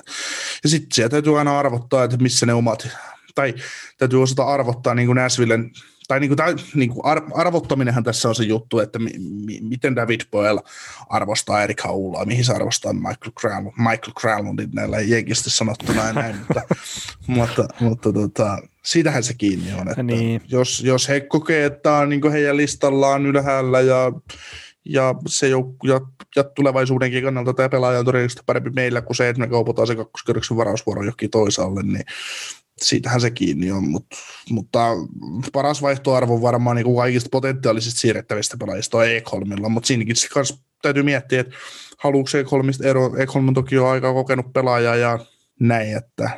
Mm, yes. Siitä varmaan, varmaan paremman hinnan saisi nyt kuin siitä, että sä teet sille jatkosopimuksen joskus. Että. Niin ja sitten se mikä jarruttaa, että etenkin jos tuolta Jenkkien puolelta sitten Kanadan puolelle halutaan myydä pelaajia ja esimerkiksi Kralund on ollut näissä Toronto-huhuissa mukana, niin pitäisi nyt meillä kertaa tekemään näitä kauppoja. Että et, et se siirto takarajalla, niin sitten jos pitää kaksi viikkoa olla karanteenissa, niin se on vähän huono kohta tehdä mm. sitä. Niin, ja sitten jos niin mietitään, no sä nostat tuon Toronto, vaikka sen Nashville sinällään liittyy, mutta mitä, mitä Toronto tekisi Mikael Granlundilla? Ei mitään. No se se sinä hyökkäykseen lisää muuten, syvyyttä. Muu, niin, muutenkin heikko hyökkäys. No muutenkin heikko hyökkäys, mutta tarviihan ne kolmas sentteri siellä. Mikä on muuten silleen hauska, että Granlund pelaa nyt keskushyökkäänä tuolla. Mm. Lyöty takaisin sentteriksi. Mm. No kun ei Duchenit ja Johansen riitä. Niin pitää sitten tämä laitahyökkäjä pistää sinne keskellä. Joo, joka on jo toisessa organisaatiossa todettu, että ei riitä. Mutta on tuon joukkueen paras keskushyökkäjä. Mm. Mitä paikkaa Haula pelaa? Katsotaan tässäkin pelata keskellä. En, en nyt ole ihan sata varma. varma, mutta Haula on ollut no, valitettavasti pieni pettymys kyllä, mutta silläkin on vammat varmaan tekee tehtävänsä. Että, mm. että siltä pelata, kun ottaa nopeudesta vähän pois, niin vaikuttaa valitettavan paljon kyllä pelaamiseen sitten. Niin, sinne jää pelipaitaa varusteen. No ei nyt ihan, mutta joo, on se no isoja polvivammoja, kun, joo, polvivammoja on ollut, niin totta kai ne vaikuttaa pelaamiseen. Kyllä. Mm, sitten oli tota semmoinen kysymys, että ärsyttääkö katsella samoja pelejä päivästä toiseen? No mehän ei katsota enää pelejä, niin siitä voi, siitä voi päätellä, mutta ei, mua ei ainakaan henkilökohtaisesti. En mä tiedä miksi, joku siitä stressaa, kun samoin pelejä, aina jenkin katsottu. Ne pelaa nyt paljon toisiaan vastaan ja sitähän mm-hmm. se on. Niin ja siis meillä, mitä me katsottiin tuossa alkukaudesta, niin tosi paljon Kanadan divisioonan pelejä, nyt katsellaan keskisen divisioonan pelejä ja sitten me vaihdetaan taas divisioonaa, niin ei, enpä semmoista kyllästymisfaktoria ole vielä oikein löytänyt ja, ja sitten, et, et, no, no, noista joukkueista löytää kuitenkin niitä juttuja, mitä haluaa seurata. Et esimerkiksi joku Chicago Blackhawkskin, niin no joo, hyvin skeptinen oltiin kausiennakoissa ja kaikkea, mutta nyt sitten seuraa Patrick Kanea, Pius Sutteria ja kumppaneita Boquistia, niin Lankista, miksi jopa Suppaniakin, mikä oli jopa yllättävän hyvä hänkin nyt loukkaantumisen jälkeen tai ensimmäisten pelien jälkeen, niin kyllä niistä löytää semmoisia juttuja, mitä haluaa katsoa sitten myös suurimmasta osasta joukkueita ainakin. Ja no Patrick Kane tuossa sanoi, niin on sitten pyydetty, että mielipide Patrick Kaneista, niin no teki neljäsataa maalia, tai neljä, teki neljäsataa maalia, sai neljäsataa maalia täyteen Detroitia vastaan tuossa sunnuntaina ja lähestyy tuhatta ottelua, että nyt on yhdeksänsataayhdeksänkymmentäkahdeksan vyöllään ja on tällä hetkellä mun ehdoton suosikki Harttiin tämän kauden osalta, että on se joukkueelleen arvokkain pelaaja ihan selkeästi mun mielestä. On, on joo. Ei sitä, ei, niin Matthewsit ja McDavidit ja McKinnonit voi kaikki heittää romuoppaan tässä keskustelussa nyt, että kyllä se Kane on, Kane on niin kuin ehdottomasti, että ei, ei siinä pidä olla edes toista vaihtoehtoa. Nick Bonino. No joo, mutta siis ihan huikea kaveri, aivan, aivan käsittämättömän upea kaveri. Ja mun täytyy kyllä sanoa siis sen verran Patrick Kaneista, että, että mä oon oppinut nyt vasta oikeasti arvostaa sitä, miten hyvä se pelaaja on. Et esimerkiksi silloin, kun öö, ne pelasivat Flyersia vastaan pudotuspelejä tai Stanley Cup-finaaleita ja Chicago yllättäen voitti sen, niin en mä tiedä miksi, mutta että mua jotenkin ärsytti se kyseinen pelaaja. Et ehkä se sitten oli vaan, että se oli liian hyvä tai mä en saanut arvostaa sitä, miten hyvä se on pelissä nimeltä jääkiekko, mutta että jo, jo, jostain syystä tämä oikeasti nyt on arvostusarvonnut löytyy tästä vasta viime vuosina, että, että miten maagisen hyvä se on tuossa lajissa. Sä olit silloin sata vuotta sitten kapinallinen teini vielä, niin sä et välittänyt, välittänyt Patrick Kaneista. Että. No se voi olla. Joo, joo mutta joo siis niin, no Patrick Kaneissakin on varmasti se, että nyt kun se ei ole enää dynastia se Chicago, että se Patrick Kanein arvo nousee nyt vasta esiin sillä kunnolla. Niin se on ehkä se juttu, mikä itsellekin on, että kahdeksan kahdeksan tulee katsottua vähän enemmän. Että. Joo, ja siis totta kai siellä nuoruudessa on ollut sitä taksirahastotappeluja ja kaikkea muuta tuommoista hölmöä, niin kyllähän ne vaikuttaa sitten, vaikka ei pitäisi vaikuttaa. Sitten se oli, mä näytin tuossa just yhdelle tutulle, tutulle videon tästä, kun ne pelas, Chicago pelasi Philadelphia vastaan vieraspeliä, ja oli just tämä joku kohu, tästä joku, niin kuin, oliko se joku raiskausepäily vai mikä se oli Keinin ympärillä, niin, niin Flyersin kotiyleisö huusi, huusi chanttasi siellä, että she said no. Aina kun Kein oli kentällä, niin se on niin kuin, tämmöisiä niin kuin sanotaan hauskaksi yhteen sattamaksi tai tämmöiseksi, mitä tulee niin Keinin ympärillä, tämmöisiä niin kuin, niitä ikäviä asioita, mitä siellä on ollut taustalla, mutta, mm. mutta, mutta. Siinä ja. On aina, niissä näissä on aina puolensa, mutta kyllähän Keini on, niin kuin, kyllähän sitä nyt on paljon puhuttu, että kautta aika paras Yhdysvaltain aina pelaaja, pelaaja tota, N H L:ssä ja maailmassa, niin en mä nyt, mä en jenkkipelaajia nyt pysty sillain tästä riviin lyömään, mutta ei se kauaksi jää. No ei, siis Mike Mudan on eka, mikä tulee mieleen, että ehkä vielä pikkasen matkaa sinne, mutta hyvinkin voi olla sitten, kun ura on taputeltu. Siis eh, onhan nyt Keini kovempi kuin Mudana. Um, no ei mulle. Mutta että nämäkin ihan henkkohtaisia juttuja. No, mutta siis, no Modano on varmaan, no Modano oli sentteri, yksi Stanley Cup, pelasi pitkään uraan, joo, mutta kolme Stanley Cupia ja neljäsataa maalia tehty Detroitia vastaan, mitä se muita vastaan on tehnyt? niin, niin, just joo. No se on, se on, se on, se on tällä kaudella nöyryttänyt Kolumbusta jonkun verran, mutta... joo. Joo. No mutta joo, hyvä, siis tosi hyvä pelaaja ja siinä niin kuin katsassa näin nautin, nautitaan vielä kun voidaan. Ja e, siis aah, se Keinin kymmenen miljoonaa sopimus, niin onhan se ongelma Chicagolle kyllä, että kyllä siitä joskus puhuttiin, että Stan Bowman teki ihan tyhmän sopimuksen Patrick Kanein kanssa, että kun saa niin, kymmenen miljoonaa vuosi. Niin, että sanotaan täytyisi päästä eroon, täytyisi päästä eroon, pois, joo, joo, pois, jo. pois. Joo, ja siis olen itse yksi niistä, jotka puhuu siitä, että se on ongelma sen takia, että se kahlitsee sitä joukkuetta. Mutta eihän se nyt tietenkään ole näin ehkä ihan, että... Mutta montako Stanley Cupia on tullut sen jälkeen, kun nuo sopimukset tehtiin? En mä tuski yhtä. Ei olekaan. Joo. Tota, sitten oli semmoinen kysymys, että kenellekä kenkää seuraavaksi top kolme vaihtoehdot, niin ja nyt varmaan valmentajia tässä tarkoitetaan. Joo. Mutta tota, mä edelleenkin sanoisin sitä, että mä oon vähän skeptinen sen suhteen, että noita valmentajapotkuja jaellaan ihan älyttömästi. Et niin kuin me käytiin tuossa aikaisemmin tässä podcastissa läpi, niin Gälläkäri Flames ja Montreal Canadiens on antanut potkut, ja siellä on painetta menestyä näillä jengeillä. Ja ne omistajat on valmiita pistää rahaa likoon. Tällä kaudella tehdään persinettä ihan älyttömiä määriä seurojen osalta. Niin mitkä kaikki ne seurat haluaa tällä hetkellä maksaa siitä, että niillä jo se valmentaja, tämän hetken niiden vastuuvalmentaja, että se nostaa palkkaa kotona, niin et esimerkiksi mun mielestä Buffalo Sabersin pitäisi vaihtaa valmentajaa, ja meidän viikon keskustelu viittaa siihen, että, että minkä takia, että Buffalossa ei vaan ole se, pelitapa ei auta sitä joukkuetta, ja siellä on paljon muutenkin semmoisia juttuja, mistä voi puhua myöhemmin, mutta, äh, mutta mä en esimerkiksi usko, että Tortorella tulee saamaan kenkään, tai mitään tämmöistä, että, että mikä olisi se joukkue, joka haluaisi nyt hakea uutta nostetta, että Vancouver Canucks, niin en jaksa uskoa, että se on se. Että se olisi ehkä se semmoinen selkeä nostaa esille. Mutta onko joku muu joukkue, niin en, en mä tiedä kyllä. Mä oon vähän skeptinen sen suhteen, että valmentajavaihdoksia tulee ihan älyttömästi. Mm.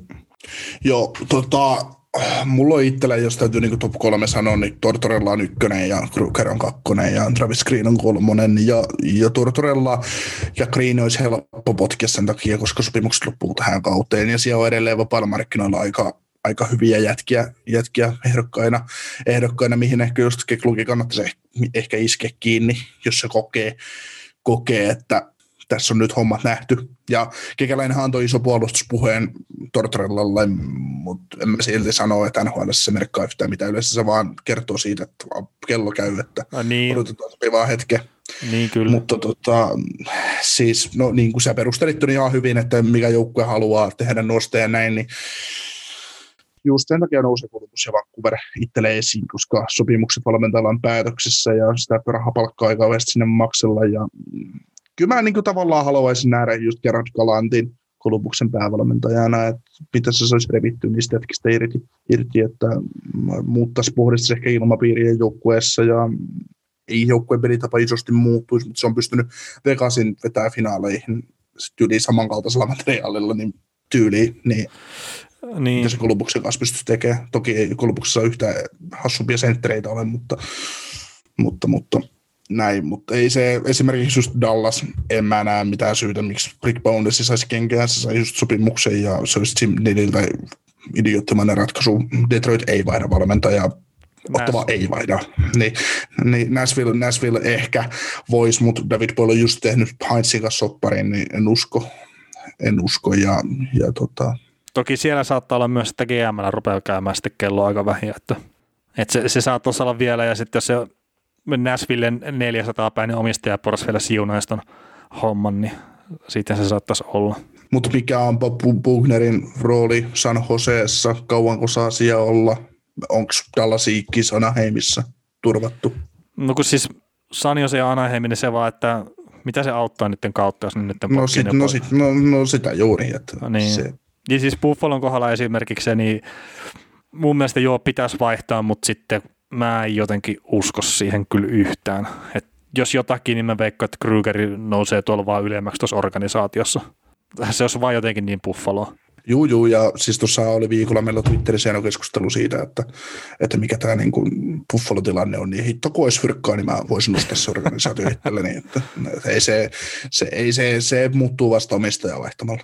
Se on niin syvissä vesissä, että, että se, on niin kuin, se kertoo tuosta joukkueesta paljon, että, että joukkueen toiminnassa ollut kaveri, nostetaan, kymmenen vuotta joukkueen toiminnassa mukana ollut kaveri nostetaan G M:ksi, siis mikään ei muutu. Eli tässä, tässä tapauksessa, jos valmentajien, valmentajat vaihtaa joukkueesta toisiin, niin puhutaan siitä, että piiri pieni pyörii, että se ei kannattaisi kokeilla jotain uutta, niin siinä mä oon eri mieltä, mutta tässä, että sä oot läpimätä organisaatio koko ajan, ja sitten sä vaan nostat sisältä, kurotat joku kaverin vaan uuteen tehtävään, niin ei, ei se muutu mikään. Niin, no, mutta siellä se on, niin kuin me puhuttiin siinä vähän aikaa sitten, niin kyllä se, mä näen, että siinä omistajaportaassa on se ongelma. Ja, ja se ei tule muuttua tosiaan muuta kuin omistajaa vaihtamalla. Mutta tota, viimeinen kysymys, missä jengissä Patrick Laine pelaa huhtikuun lopussa? Columbus Blue Jackets. Sama, eikä käydä tule kauppaamaan. Ei, siis ei tässä olisi mitään järkeä, että se lähtisi kauppaamaan sitä. Mä en ymmärrä sitä huhua. Et nyt puhutaan, että joo, Columbus tarvii sentteriin. No, no shit, Sherlock. Mutta tota, kau- kaupataan Laineen. Just Käkäläinen sai se pelaaja, minkä se on halunnut monta vuotta sinne. Niin joo, ky- kysä Laineella sinne sentteriin saat sinne joukkueeseen, mutta Laineella sä et todennäköisesti saa sellaista sentteriä, että mikään muuttuisi. muuttuisi ja, ja tota, kun sä kauppaat Laineen, niin sitten tarvii edelleen taas se huippulaiturin. Et, et, tota, ää, sanotaan et, huippumaalintekijänä. Niin, että se on... hohoja näiden keskusteluiden kautta, mutta kyllä, kyllä Laine-Kolumbuksessa tulee pelaamaan. Joo, se sitten, että mikä se jatkosopimuksen tilanne on, niin siitähän se Laine itse päättää, mutta kyllä mä uskon, että se Käkäläinen tekee kaikkensa sen suhteen, että ne saa pidettyä Laineen jengissä, ja siinä on sitten kuitenkin, kun se on R F A sitten, kun sopimus päättyy, niin siinä on Käkäläisellä tavallaan kortit käsissään, että, että se pystyy paineistamaan kyllä Lainetta sitten sen jatkosopimuksen suhteen, ja sitten se tekee jonnekin muualle sopimuksen, niin aina pystyy mätsäämään. Et sen takia just uskoisin, että Laine kyllä tuolla Kolumbuksessa pelaa vielä hetken aikaa. Mutta hei, ehkä tämä jakso rupeaa olemaan tässä, että pikkuista teknistä ongelmaa ja meillä on molemmilla ollut aika kiireinen viikko, niin siihen nähden tota, kiva, että tuli taas vähän lisää tekemistä itselle, että ei ainakaan lyhyesti menty näitä juttuja. Mutta hei, kiitti Niko ja kiitos myös kaikille teille, jotka kuuntelette meitä. Palataan keskiviikkona ääneen Keskisen divisioonan live-lähetyksellä. Kuuntelit näköjään sit ihan loppuun asti. Veli ja Niko kiittää. Ensi kerralla jatketaan. Kaukosella edellä podcast.